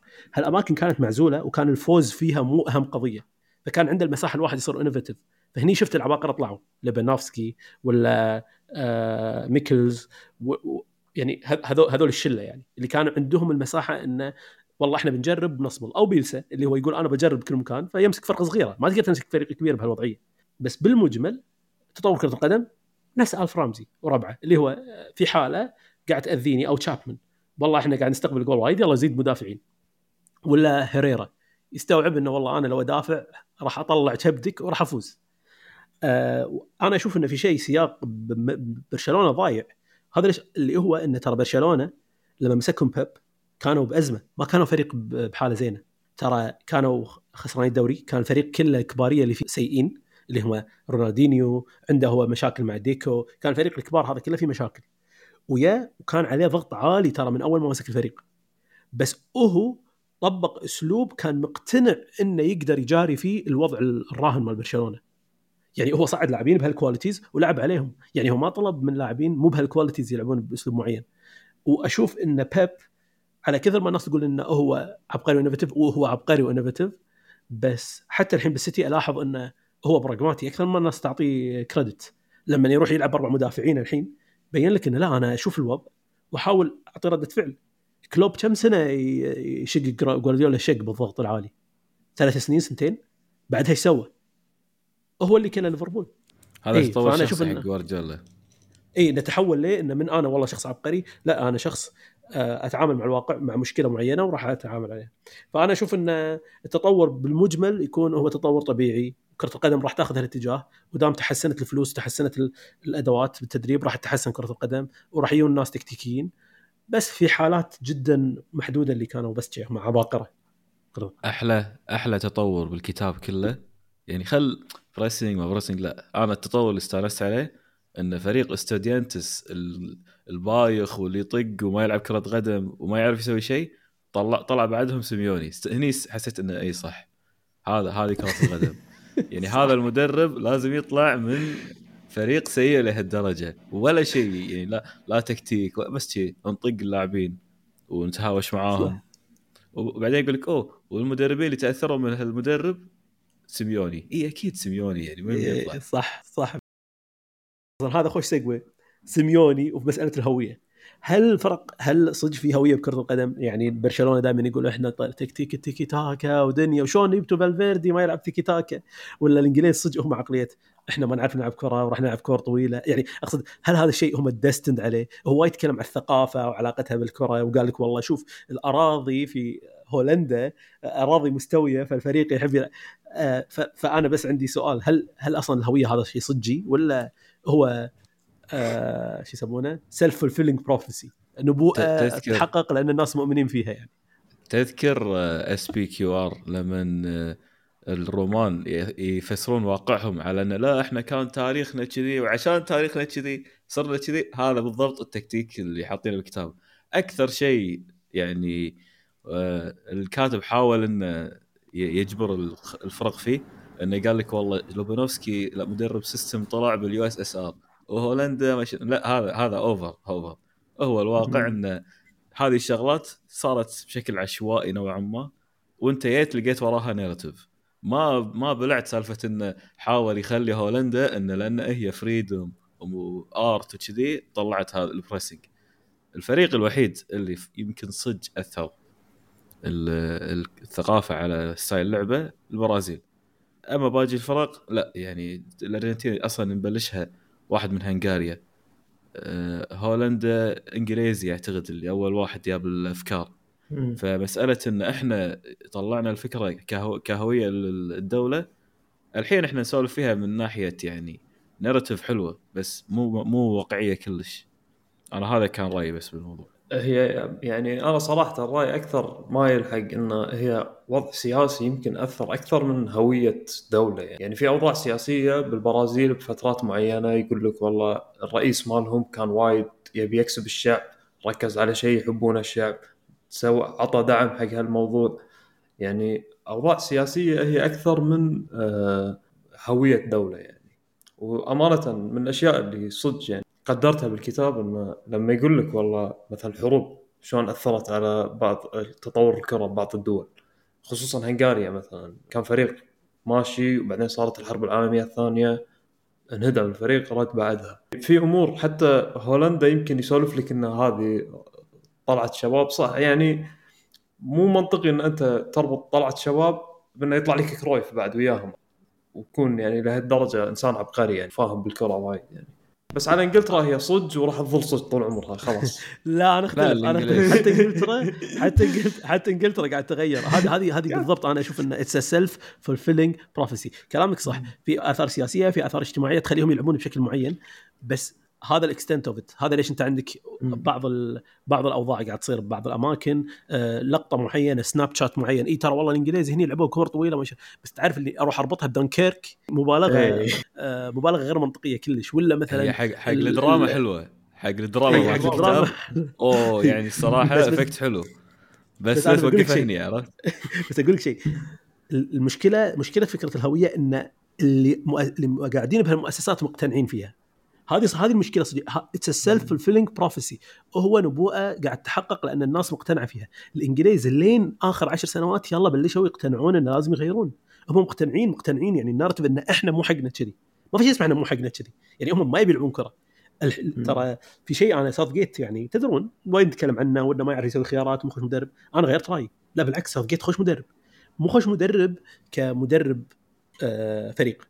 لكنه خوش واحد يدير مؤسسة. ترى هو من الناس اللي بلشوا project معروف ببريطانيا. أنا ما كنت أعرف عنه اللي هو project اللي الحين كل اللاعبين الجدد اللي قاعد تشوفهم طالعين منه. ال project اللي هو الحين لاعبين كرة القدم ترى بإنجلترا كل الحراس يعرفون يلعبون بريولهم مثلا. رامسديل بيكفورد آه لاعبينهم الصغار كلهم ترى. وايد زين. الحين في لاعب يلعب ب أظن بيرنلي حارسهم. هم يعرف يلعب بريله عدل.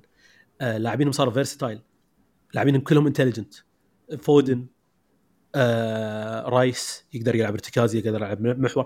فاللي بقوله آه، مهاجمينهم صاروا مهاجمين يعني وايد versatile فاللي بقوله إنه كمشروع أنت تقدر تغير هوية النادي والمنتخب شيء حد عادي.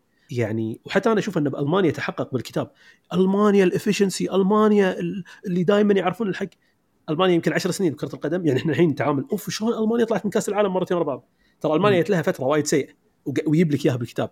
بس الناس تعامل ألمانيا دائما efficient ألمانيا دائما تعرف تحقق ذاتها. فاللي بقوله إن أنا كنت أشوف إنه شيء entertaining بالكتاب وأنا أشوف إنه شيء صجي شيء صجي لسبب واحد إن الناس القائمين على المؤسسات مصدقين هالخرابيط. واحد يمسك إنجلترا اي لا إحنا بس نعرف نلعب 4 4 2 هذه أحسن خط.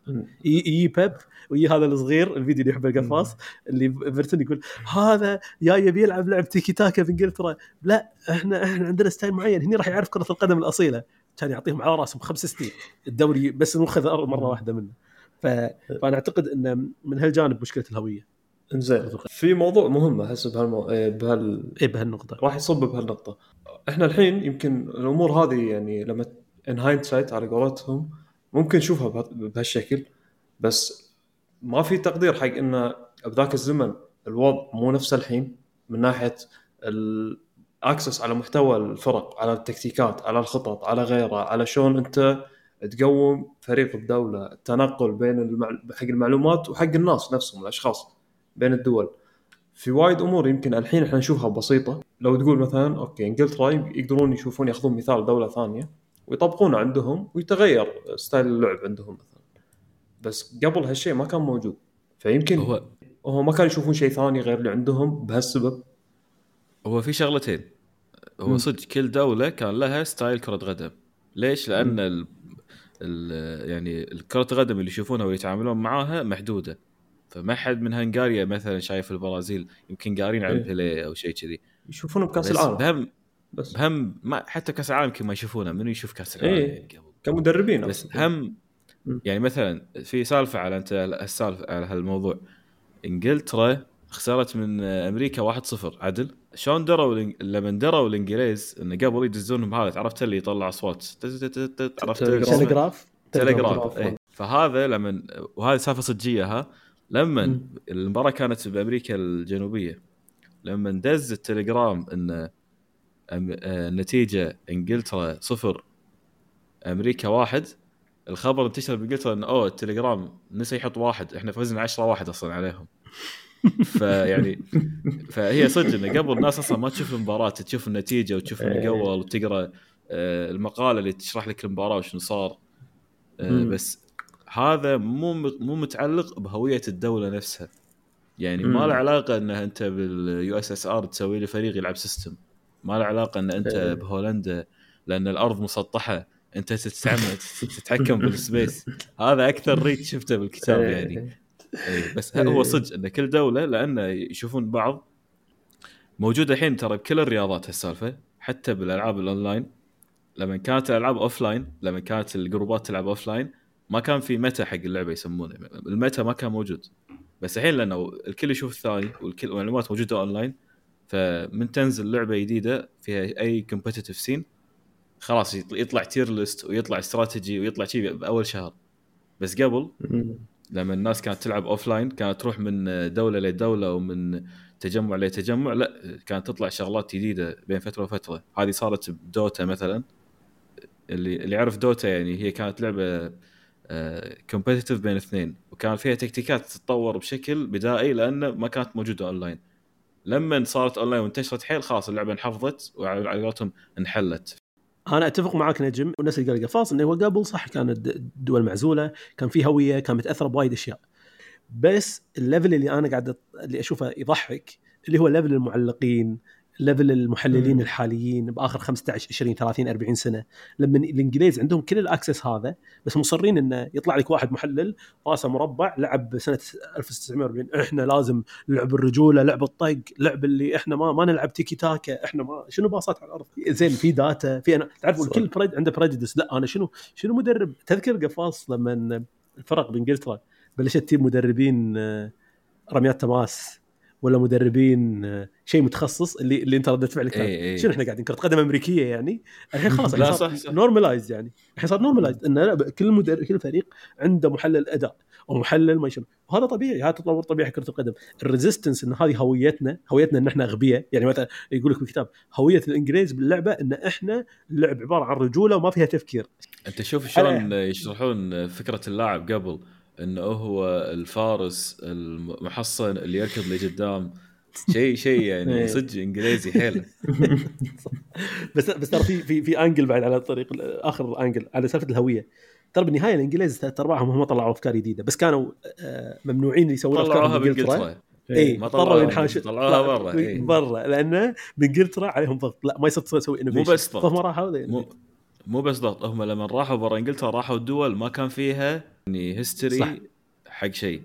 فهذه هم تعطيك ان الدول اللي ما خسرت شيء عادي إنها تجرب. يعني الن- الدنمارك على هذيل هذه أبطال الدنمارك. جربوا شغلات جديدة. إي يعني عادي أجرب ما عندي مشكلة. بس تروح دولة مثلا فايزة بكأس العالم تقول له تعال خلينا نجرب لا يقول لك لا إحنا خذينا كأس العالم إيش تبي؟ مم. روح حاول تفوز عندهم. وترى هذا يعطي جانب بسيط انه مثلا بآخر بطولة كأس العالم كذا إن الضغط على ميسي أو أي فريق عنده history وايد أعلى من الضغط لما أنت ما عندك history ما عندك history أنت إيش راح يصير يعني إذا خسرنا؟ إحنا ما عندنا history بس إذا أنت عندك history الضغط عليك متضاعف. على أي حال آه، بروح حق نجم بهالسؤال وسؤال يعني له علاقة بأكثر من محور. هل المدربين لهم صلاحية؟ وخصوصا لما نشوف فرق ناجحة نشوف إن الفرق الناجحه لها دورات ثلاث أربع سنين بعدين فريق يطيح ما يرد نفس قبل برشلونة آه طبعا السيتي الحين صاملين بيصيرون سبع سنين بس. آه ليفربول نقول كم سنة. آه مدريد آه للأمانة حتى لو اخذ الأبطال تو بس كان عندهم نجاح قوي أربع سنوات أو ثلاث سنوات ورا بعض. آه وحتى حتى historically لبنوفسكي لما تكلموا عن فريق فريقه جوتمان كان يفوز كم سنة مع فريق ويمشي. هل في عمر معين حق الفريق؟ شنو الحل؟ خصوصا إن أنت تشجع مانشستر وأنت شايف فيرجسون اللي هو المفروض الفريق الفريق الوحيد اللي كسر القواعد هذه كلها واستمر بشكل خيالي. شوف يعني هي هي مرتبطة خلينا نقول لما تتكلم عن نادي خصوصا بالوقت الحالي ما تقدر تتكلم عن صلاحية نادي تتكلم عن صلاحية مدرب. المدربين يعني أمثلة بسيطة اللي تكمل فترات طويلة. نفس الحين يعني إحنا شفنا بيب. بيب ويا مورينيو يعني بيب وايد صمل أكثر من مورينيو ومع أكثر من فريق باكثر من style لعب. بيب قدر يحاكي الكرة الحديثه هذه شغلة يعني أنشيلوتي أنا صراحة حالة غامضة بالنسبة لي. فيرجسون فيرجسون كانت تجي له حالات يعني يركض الفريق عنده ومر بمرحلتين بناءه هو أول ما مسك الفريق الفريق ما كان وضعه وايد زين خذ فترة طويلة وكان المفروض يقال أكثر من مرة لين آه، 92 فاز الدوري معاهم. بعدها ترى هم في كم سنة اللي نيوكاسل أعتقد كانوا طاغين شوية. بعدها وصل كانتونا عرفت؟ في شغلات تصير مع المدرب. هي يمكن اللي تشغل الفريق. هو وايد تكلم بالكتاب خصوصا مع فيرجسون يمكن بالسنين اللي أنا شفته فيها أكثر. آه، اللي هي فتره كارلوس كيروش. وهو شاف مورينيو قالها بالكتاب إنه هو شاف مورينيو جاي من البرتغال. كان يجيب واحد من البرتغال عشان عرف جاب مساعد اللي هو كارلوس كيروش. كارلوس كيروش كان له دور كبير مع فيرجسون طبعا كمساعد. آه، غير وايد من style لعبه هي لازم مدرب يكون واعي إن أنا style ي وطريقة لعبي ما راح تمشي مع طول الزمن هذا. جملة اعتراضية عشان أخليك تكمل عليها. السؤال هل المدرب يقدر يغير رأيه؟ يعني أو يقدر يسوي شيء، يعني مورينيو كم وظيفة ياخذ؟ ويقول نفس الكلام، مم. أنا هالمرة غير وبلعب تيكي تاكا. ما يسويها، كونتي يروح يمسك توتنهام. لا لا لا. هالمرة غير. إحنا لعبنا نفس الطريقة، أه أتوقع سيميوني لو راح ومو بس هذول الأمثلة، أقصد حتى في أمثلة أصغر مثلا ماي توني بيوليس ولا هودجسون. ولا ما هل المدرب أصلا يعرف يسوي شيء غير اللي يعرفه؟ يعني أقصد عدا عدا بيب. وأنشيلوتي اللي هو حاله حيل خاصة وفيرجسون. هل في مدربين يعرفون يسوون شيء غير اللي يعرفونه؟ لأن كل مدرب من اللي إحنا سول- سولف عنهم بالكتاب عنده فترة نجاح وهج مو طبيعي. بعدها ما قدر يكرر هالفترة. والفريق هذا يكون مخلد ذكر لك بأكثر من حالة يمكن أن فرق بعد خمس سنين تقريبا تبلش تفقد الرغبة بالفوز وهالأمور أو تطيح يطيح مستواها يعني مع المدرب الواحد في فترة معينة حق الفريق. هي الكرة الحديثة خصوصا أنا صراحة أشك إن فيرجسون كان راح يصمل مع اللاعبين الحديثين مثل قبل. هذا شيء حاش مورينيو يمكن وايد. علاقاته مورينيو مع اللاعبين قبل اللاعبين مورينيو اللي يدربهم مورينيو كانوا كلهم يحبونه وايد. وهو ذكر بالكتاب إنه من مدريد يمكن هالشيء راح. ما صار نفس مثلا مع الإنتر مع تشيلسي أول مرة مع كذا. الكرة وايد تغيرت الحين اللي يمكن علاقة المدرب باللاعب قاعد تتغير هم بس عشان مدرب ينجح لازم لاعبينه يكونون حابينه. علاقته زينة فيهم عارف يحمسهم. لما يصير تغيير باللاعبين اللي عنده يعرف يتعامل مع الجيل الجديد اللي جاي يعرف يتعامل مع الوضع مال الدوري اللي هو فيه. ففي في وايد عوامل يعني من كذي يمكن ما تشوف وايد أمثلة عن استمرارية مدرب تطول أكثر من عشر سنين يعني. أنت قلت شغلتين مثلا انت. قلت إن فيرجسون صعب إنه يكمل مع هالجيل لأنه يمكن ما يتعرف يتعامل معاهم حلو بنفس الوقت قلت أنا ما أدري شنو ناجح يخلي أنشيلوتي ناجح يبا اللي يخلي أنشيلوتي ناجح غير انه أمه داعية له هذا ما شلون للحين. زين انه هو صدق يحب يعرف يتعامل مع كل اللاعبين يعني فينيسيوس مواليد 2004 يمكن إيه، وأنشيلوتي صغير. عمره بالسبعينات وعادي تلقاه يتغشر معاه ويصور معاه يعني الفريق كله يعني اي هو كمدرب. اي هو كمدرب هو كشخصيته إنه صعب اللاعب ما يحبه. صعب هو كشخصية. كل اللاعبين يحبونه. ما في لاعب ما يحب أنشيلوتي. ومسألة مسألة تكتيكية الريال براغماتي لابعد حد. عنده تعليق أذكره السنة ال- قبل لا نفوز دوري الأبطال اللي طاف. قال أنا ألعب كرة القدم على اللي عندي. إذا عندي لاعب سريع راح اعطيه كره وأقول له اركض. إذا أنا عندي لاعب نفس فينيسيوس أكيد راح ألعب counter attack ليش ما ألعب counter attack إذا أنا عندي لاعب نفس بنزيما راح أخليه holding center forward يستلم الكرة ويوزع لعب عرفت؟ سؤالي ليش يعني ليش أنشيلوتي حالة خاصة؟ يعني شنو الصعب من إن إحنا كلنا إحنا قاعدين إن نقول okay الطريقة الصح إنك تتعامل إن تعامل مع اللي عندك وتعامل بشكل براغماتي، وايد ناس كانت تقول بين قوسين هذا كان مورينيو in essence بس مورينيو صار دش ب spiral انه لا أنا شخصيتي ألعب دفاع. آه كلوب مثلا الحين أنا محاتي من هالشيء، كلوب عنده مشاكل واضحة السنة طافت ودائما يشتكي إنه إي لا لاعبيني ما سووا قدروا يطبقون فكرتي عدل. ما زين أنت لاعبينك عندهم مشاكل بالدفاع واضحة. ليه متى تلعب من غير القلوب ليه متى تلعب من غير أظهرة؟ فأنا بفهم شنو الشيء اللي عند أنشيلوتي وفيرجسون تحديدا ممكن بيب قامت تتطور عنده. طبعا غير إن بيب عنده فلوس وايد فيقدر يلعب بال style اللي يحبه بس وخلاص صار عنده اسم. يعني يقدر يقدر ينقي أي project يروح له. بس في شيء عند فيرجسون وأنشيلوتي أنا ما أشوفه موجود بكرة القدم بشكل مو موجود بكميات كبيرة. إنه مدرب يقول والله هذا اللي عندي أنا مدرب براغماتي ألعب استحواذ مثلا بس أخسر الاستحواذ بمناطق معينة بلا بلا بلا. شنو المشكلة؟ برايك؟ آه، فيرجسون فيرجسون آه، عنده كتاب ثاني اسمه Leadership عن هالشغلة بالذات إنه هو شلون يتعامل مع الأجيال اللي تتغير مع الناس ومع الشخصيات. فمثلا هو شخص كان ما, ما يرضى اللاعب يقص قصة شعر غريبة. آه، عنده التزام discipline باللبس بالحضور بالاجازات عنده التزام خيالي. لكن هو بنفسه يقول أنا لما ياني كانتونا أنا استوعبت إن كانتونا ما يمشي معاه هالشيء. فكان عندي معاملة خاصة حق كانتونا. ليش معاملة خاصة حق كانتونا؟ أول شيء هو يدري إن كانتونا لاعب مهم بالتشكيلة، ثاني شيء هو صار بينه وبين التف... كانتونا اتفاق يشابه اللي شايف آه، وثائقي آه، Bulls The Dream Team مو The Dream Team شو اسمه؟ The Last Dance شفت آه، Phil Jackson شلون يعامل رودمان دينيس رودمان عرفت شلون؟ دينيس رودمان وفيل جاكسون بينهم تعامل إن هذا اللاعب يسوي اللي يبي. ليش؟ لأنه أنا أدري وقت المباراة دينيس رودمان راح يجيني حافظ الكرة. شلون ترتد من ال... كل لاعب يحذفها وأدري إنه راح يكون مسوي ال homework ماله وراح يجيني بصح بصحة زينة. فالتعامل هذا يجي من مدرب ما عنده الإيجو مال مورينيو. يجي من مدرب نفس فيل جاكسون نفس فيرجسون أوكي نفس أنا ما ابي. ما ابي اي دونت بريس الايشو على مورينيو. خل أوضح سؤالي أكثر. كلامك منطقي بس أنا اللي مو قادر أفهمه شيء ثاني. تكتيك. مو اللاعبين اترك اللاعبين. ليش ما يقدر المدرب يعني أقصد ليش يطالعون طريقة لعبهم جزء من هويتهم؟ أنا هذا الشيء اللي مو قادر أفهمه.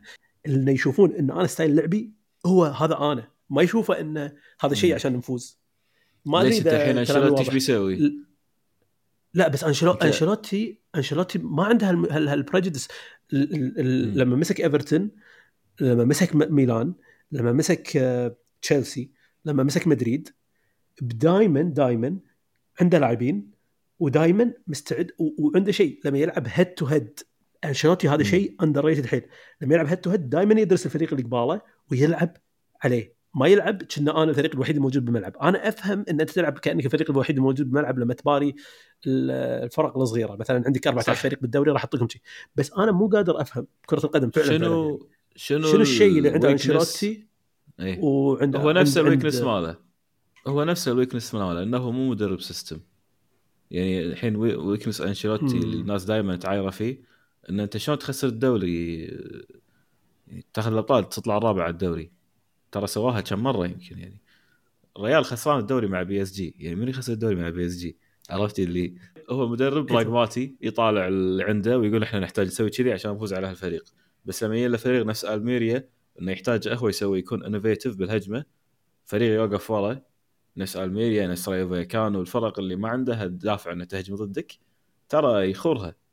هل هل يعني- هو مشكلته؟ يعني هل هي مشكلة المدربين اللي بهالطريقة؟ ما يقدرون يخلون فريق لأن فريقهم مو متعود يلعب بال pre-season أو style معين يصير صعب عليهم يطبقون ال style هذا all of نص الموسم.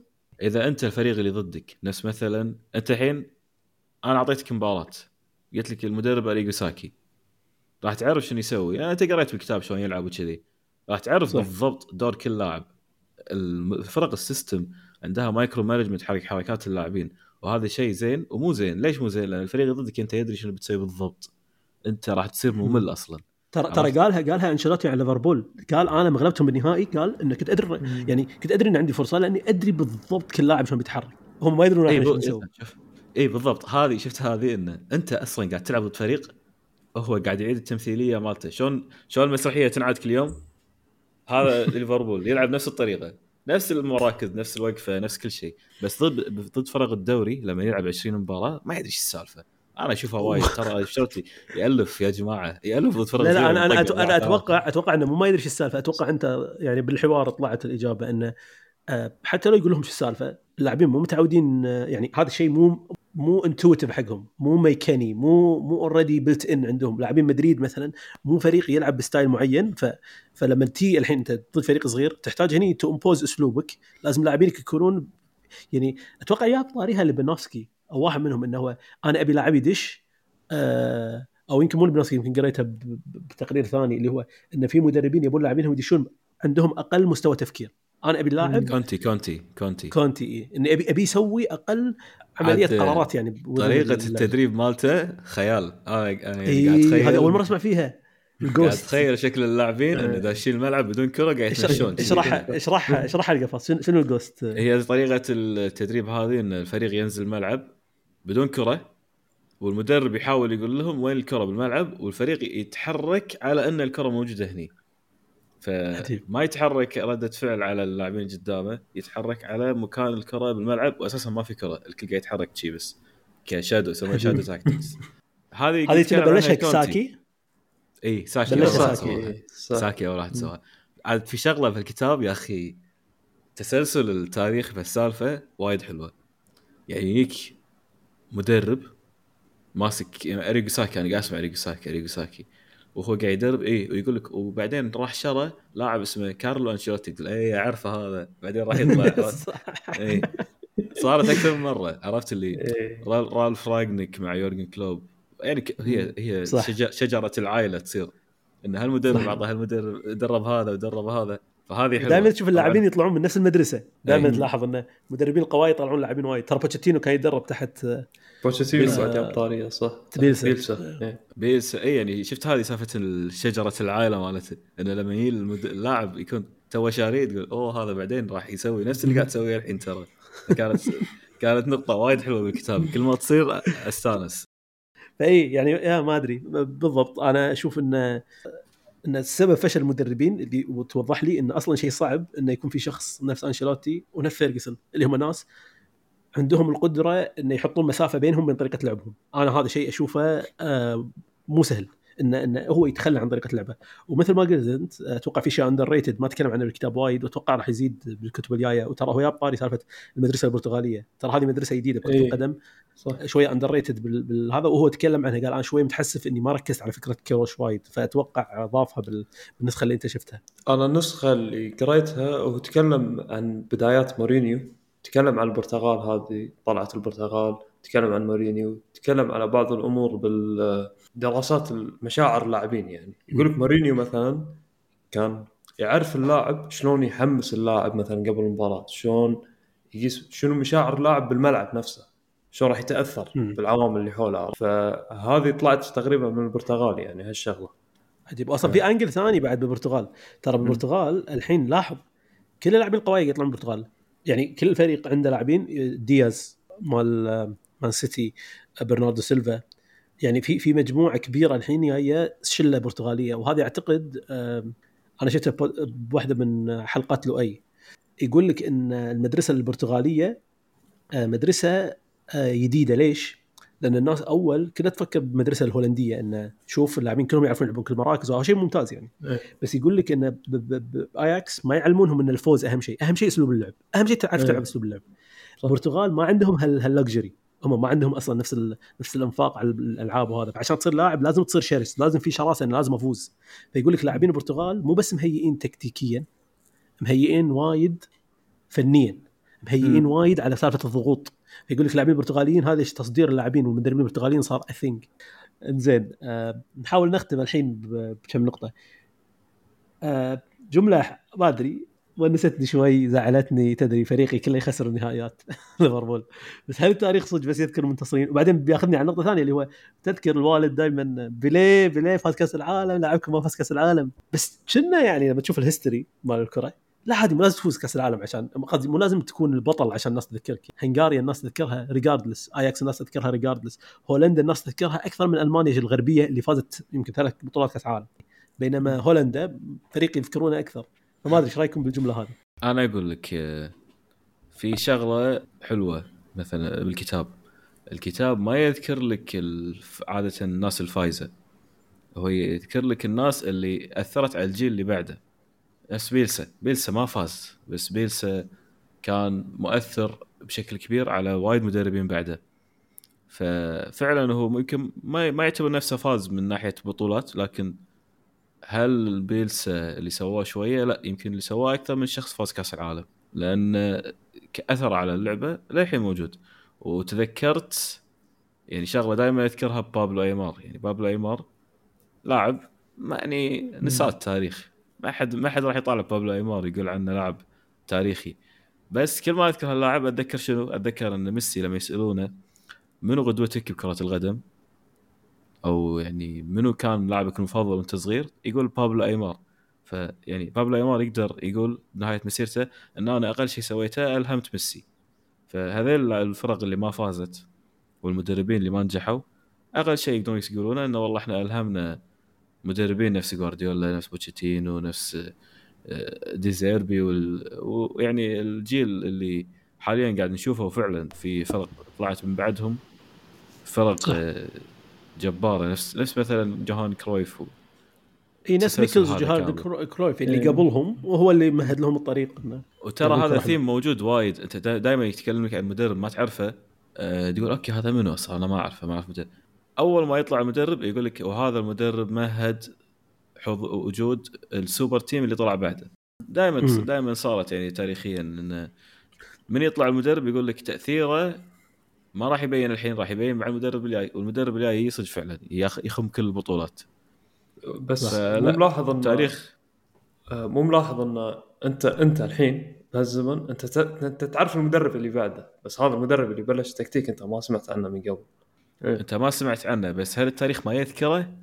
يعني رينوس يعني مثلا إيه. هيلي... آه مو هيلينو هيريرا مثلا هيلينو هيريرا بطل مم. آه رينوس ميتشلز مثلا التاريخ ما يذكره رينوس ميتشلز نص محنكين كرة القدم بتويتر حاطين صورته بس بعدين محنك ضيفي- هي لا، لا، لازم مو بس محنك. محنك عشان تذكره يمكن ما أدري. لا لا لا لا لا أنا أتفق مع القفاص لسبب ثاني.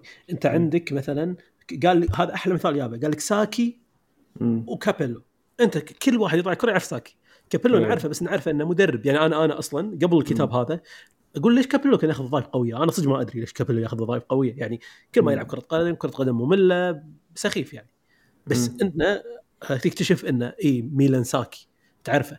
آه تعرف يوهان كرويف؟ إي. تعرف لاعبين آه ألمانيا الشرق الغربية؟ لا. فايزين 900 ألف بطولة. آه. ترى عش- عشان يتذ- يتذكرونك حتى الناس العادية لازم تسوي شيء يا spectacular لا sorry مو. لازم أنت لازم تسوي شيء spectacular مارادونا ذكروه وهذا الشيء اللي أنا فهمته بال- بالكتاب. مارادونا ذكروه لأنه سوى شيء spectacular مو لأنه فاز كأس العالم. آه يعني إيه. هذا هذا هذا ال moral of the story بالكتاب. أنت الناس المهمة أو اللي على قولتهم التاريخ يذكر منه. التاريخ يذكر الانسان spectacular حتى لو آه ما فاز. وأنا متأكد إن بيلسا مثلا بيلسا أنت بس تبلش شوية تعرف كرة القدم تسمع عنه. بس هل تسمع. عن مدرب آه، أو مثلا بيل شانكلي مثلا بليفربول؟ بس هل. تعرف المدربين اللي بالنص؟ ما ما تعرف من مدربين ليفربول بالنص. بين بيل. شانكلي ويورجن كلوب ويمكن هذا آه، بوب بيزلي. غيرهم ما تعرفهم يعني. أصلا آه، أصلا يعني أكثر فريق فاز بأوروبا. ما له ذكر بالكتاب بس ننطق إحنا. إحنا بس إيه، فائدتنا هذه بالكتاب إيه. إنه اي super team يطل يصير. super team لما طق مدريد. اي أياكس اريجو ساكي هيلينا هيريرا بنفيكا. بس إحنا نيين ويطقونا ويقولون يلا هذا لا. ومدريد مدريد اللي ينذكر فيه ال spectacular من ال spectacular بوشكاش ودي ستيفانو يعني الناس تذكر إن مدريد كان عنده لاعبين قوايا. بس ما يذكرون مدريد على إنه فريق innovative بالتكتيك. ال- اللي بقوله إنه يبدو إن التاريخ يذكرك على الشيء اللي قدمته. يذكرون ما يذكرون يوهان كرويف على إنه بطل كأس العالم بس يذكرونه على إنه مبدع على إنه عبقري. فاللي بقوله إنه ال end of يعني ال conclusion الصحيح حق حياة ميسي اللي إحنا كنا نسولف عنها مليون مرة والحمد لله الحين توجت بكأس العالم. بس حتى بدون كأس العالم ميسي كان راح يذكر التاريخ لأن ميسي أحسن لاعب بالتاريخ. ما المفروض نسكر البودكاست الحين صح؟ كانت جمله قوية فتى النبوة فتى. النبوة فتى النبوة joy boy آه. إنزين نحاول نختم الحين بآخر شيء أكثر فريق لاعب مدرب ودك تشوفه ويعني عجبتك قصصهم بال... بالكتاب نبلش مع نجم الصراحه فريق أنا يعني شو يعني أنا شايف فرق جديدة. أنا قلت لكم يمكن قبل لا نسولف في الحلقة يعني قلت لكم انه في لقطات يا أخي لما قريت عنها كنت متخيلها شيء وهي بالواقع شيء ثاني. فأحس انه ماكو شيء راح يعني يقرب حق اللي أنا شفته بالكرة الحديثة عرفت؟ صح. كوناسه يعني أنا شفت فرق وايد تونس أكثر. بس يمكن مدرب مفضل أنا شخصية بيلسا يا أخي عزت لي وايد. يعني كمدرب. بيلسا. بيلسا وايد يعني أحس ودي أقعد وياه هذا شيء أبي أعرف هذا شنو لما يسولف شنو إيش بيسولف عنه عرفت؟ آه راح اسولف عن الكرة. راح يسولف عن الكرة اي عرفت؟ بس إنه يعني هذا اللي لما يقول لك واحد you. to pick his brain هذا بيلسا عرفت؟ بالنسبة لي كان زين راح يسولف عن. الكرة راح حبيبي. يسولف بابيخ شيء بالكرة راح يجيب شيء شيء بايخ وما منه فايدة بكرة القدم رمية تماس بملعبك عرفت؟ شو تسوي فيها؟ كذا. صح. آه، لاعب يمكن كان ودي أشوف آه، شو اسمه مال آه، هنغاريا والنمسا سندلر؟ سندلر. كان ودي أعرف هذا شنو لما يتكلمون عن جينيوس أنا ودي أعرف هذا الجينيوس أول جينيوس جاب طاريه عرفت؟ وهو ما يبلع طاري لاعبين وايد بداية كرة القدم. فأبي أعرف ال genius مال كرة القدم بذاك الوقت شنو كان يسوي. يو ويل بي اكستريملي ديسابوينتد إي مو هذا هو. آه، فرق مو قاعد ينقد عليه. مو قاعد ينقد عليه بس شوف صورته آخر الكتاب؟ يعني مو مبين عليه الصراحه هو قال paper man كان أو شيء كذي كان يسمونه. يعني وايد ضعيف وكذي بنيته مو قوية. فريق يمكن آه، يمكن دينامو كييف خصوصا أن دينامو كييف يمكن ماكو لاعب مميز عندهم بس. يذكرون style لعبهم فودي أشوف هالشيء يعني الصراحه مال لوبانوفسكي يعني. أنا أنا حاب حاب الحنكه حاب الحنكه كملوا كملوا. إي إحنا محلك ما ما راح أقول كرويف يعني كلهم كرويف وخلاص ما إي لا لا. لا. نبي نبي نبي- عطنا عطنا أسمائك يا القفاص عاد أنت أتوقع عارف المدرب بس قول. أنا المدرب لوبانوفسكي سالفة إنه هو. perfectionist وايد جازت لي. أنا ما كنت أدري إنه أصلا هو حتى منتخب الكويت مدربة سنة 94 ل 96 هذه معلومة. بعد حلو. إي لقبة وايد حلو جبل الجليد. صراحة المدرب أتوقع هو أول واحد تقدر تقول عنه مدرب فعلي لأنه استوعب كل جوانب كرة القدم المهمه البد... التحضير البدني التحضير التكتيكي آه، الت- التمرين نفسه. فهو فعلا أول مدرب. وصراحة لا ننسى المنشطات عجبتني. الكتاب. صح، يعني المنشطات. إحنا صحيين طبعا هذا side note الغش بالبطولات وبالرشاوي وبالدنيا إذا يعني اذا يعني إذا الكل يسوي نفس الشيء. إذا الكل قاعد إذا الكل يقدر يسوي نفس الشيء فهذا مو غش هو صار غش هو. مشكلة مشكلة منو اللي كان يغش؟ يعني هو في فريق قاعد يغش فريق ما يدري إن الثاني قاعد يغش منو بعيد. منو اللي كان يصب لهم شاي يسمونه the magician the wizard هيلينيو هيريرا صح؟ يسوي لهم شاي قبل إيه. ال game نصاب زين القفص أنت منو اللاعب؟ اللاعب بوشكش صراحة أنا كنت كنت راح أقول. سيندلار بس يعني هو قال سيندلار خلاص واضحة هو حاطه إيه، عط عطنا عطنا فريق اللي كنت. بشوفه هنغاريا هنغاريا سالفة إنه لعبوا false nine وإن هم صدق شكلهم هذا أول فريق قوي هذا الفريق اللي مم. تقدر تقول عنه wunderteam وبوشكش لاعب آه، يعني سمعته وايد طايفة آه، يعني اللي شوف وصل لنا ما أدري يعني. إيه ترى side note بس فريقي مال fantasy يعني مستوحى من هالفريق اسمه the Danubian school خلاص ثبتها الله. الله. خلاص. الحنكه. موجودة بال season هذا. أنا هذا اللي أبيه منكم يا الربع والله شوفوا أنا اللاعب لأن اللاعب هو اللي شيء على بالي أكثر شيء. في لاعب شفته أنا بس كان ودي أشوفه أكثر لأن أنا صدق عجب عجبني ال statement اللي حطه عليه بالكتاب اللي قال هذا تحول أكثر ل mythology من إنه لاعب ريكيلمي. أنا شفت ريكيلمي بس كان ودي أشوف ريكيلمي أكثر لأن شكله كان جبار بالباصات. وشكله ما يعرف يدافع. فيعني أنا صدق كان ودي أشوف هالشيء يصير وأشوف حياته مع المدربين. واللي صدق لا بس اللي اللاعب اللي أنا مو شايفه ودي أشوفه لاودروب لأنه شكله فنان حيل. يعني اللي اللي يقول عنه مدر... كرويف شنو قال؟ قال بما معناه إن هذا لو تربى بالبرازيل كان راح يكون أحسن لاعب بالعالم أو شيء كذي. إيه قال لو عنده ال drive مال واحد مولود مولود فقير بالبرازيل كان طلع genius يعني. كان يعتبرون الناس أنا... انه عبقري يعني لا.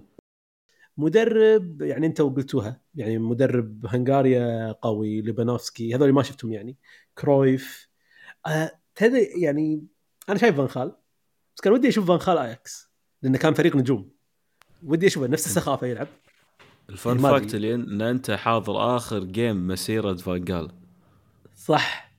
صح؟ إيه لا صح. مع الأندية مع الأندية لأن درب آه صح مع مع هولندا. حضرت مع هولندا اي صح صح صح, صح. لا لا لأن إحنا هم شفناه بمانشستر. شفنا فريق مانشستر فريق السخيف اللي تعادل 0 0 تذكرون فإحنا حضرنا حق من خال أقدر من جيم. آه بس هي أتوقع رين ميكل صراحة يعني كل كل المدربين قاعد اساميهم المدرب اللي تحسيته إنه حط أساسات الكرة الحلوة اللي أنا أحبها آه ميكلز أتوقع أكثر واحد كان ودي أشوفه. فريق والله اياكس اياكس شكله كان خوش فريق. يعني فريق أنا عموما اياكس هولندا يعني أدري إن الناس قاعدة تسولف عنه بس صدق يعني هذا أونس فريق بالقصة.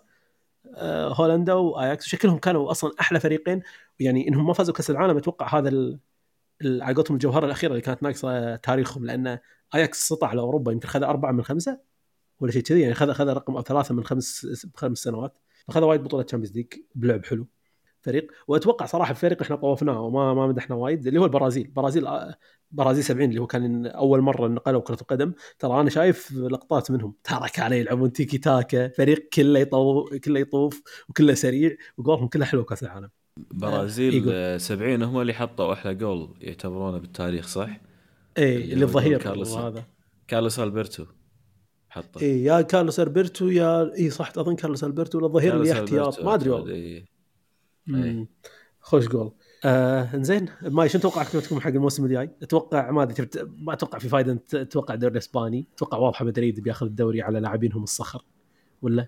برشلونة أتوقع. مو شرط ترى. قلت لك برش... مدريد للحين مو عارفين يعني ما عندهم حل هجومي.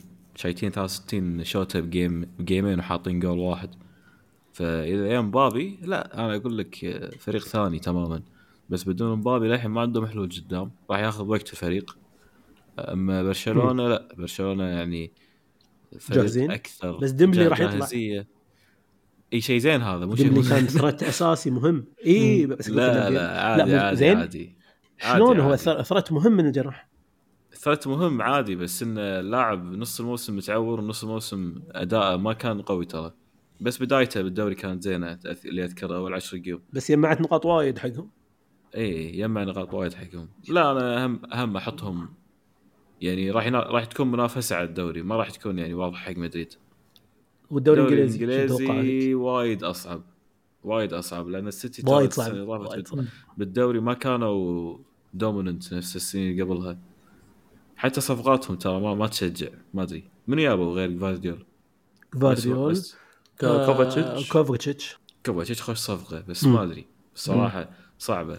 توقع صعب بس أقدر أقدر أتوقع مثلا top four أقول لك سيتي يونايتد ارسنال الرابع ودي أقول توتنهام عشان المدرب مالهم بس أتوقع تشيلسي اي طبعا هذا مدربنا هالسنة. أتوقع تشيلسي يلعبون أحسن هالسنة لأن بالوديات أدائهم وايد قوي. صح. ما تتوقع عودة ليفربول كلش يعني. لا لا ليفربول بيشيلون أتوقع عودة تشيلسي بس ليفربول لا. ليفربول بيشيلون كلوب. زين نجم. ما ما أتوقع في فائده نتوقع دوري إسباني دوري يعني دوري إسباني أنا ما اتابعه أصلا صراحة فما أقدر أتوقع شيء. يعني أنا أشوف مباريات فرق إسبانية بال Champions بس مو وايد مدقق عليهم. الدوري الإنجليزي أنا ال top four مالي أتوقع يعني سيتي ارسنال الاثنين الباقي أنا ما أقدر أتوقعهم صراحة. يونايتد عنده مشاكل للحين واضحة. جازف هو يونايتد صفقته مجا... اللي ب 80 مليون. مجازفه على potential مال لاعب إنه ممكن ينفجر وهو اللاعب للحين ما قدم شيء أصلا. اللي هو ميسن هويلاند ماونت إيه. آه آه لا هويلاند إيه. يعني ميسن ماونت تقول إحنا شفنا شيء ممكن يرد المدرب. بس آه هويلاند هو اكبر مشكلة كانت عند يونايتد ترى الموسم اللي طاف.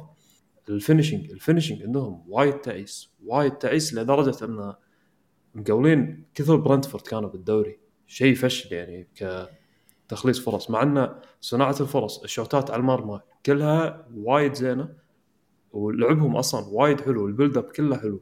نهاية آه، عند الجول الفريق ما يعرف ما يعرف يقول صاير.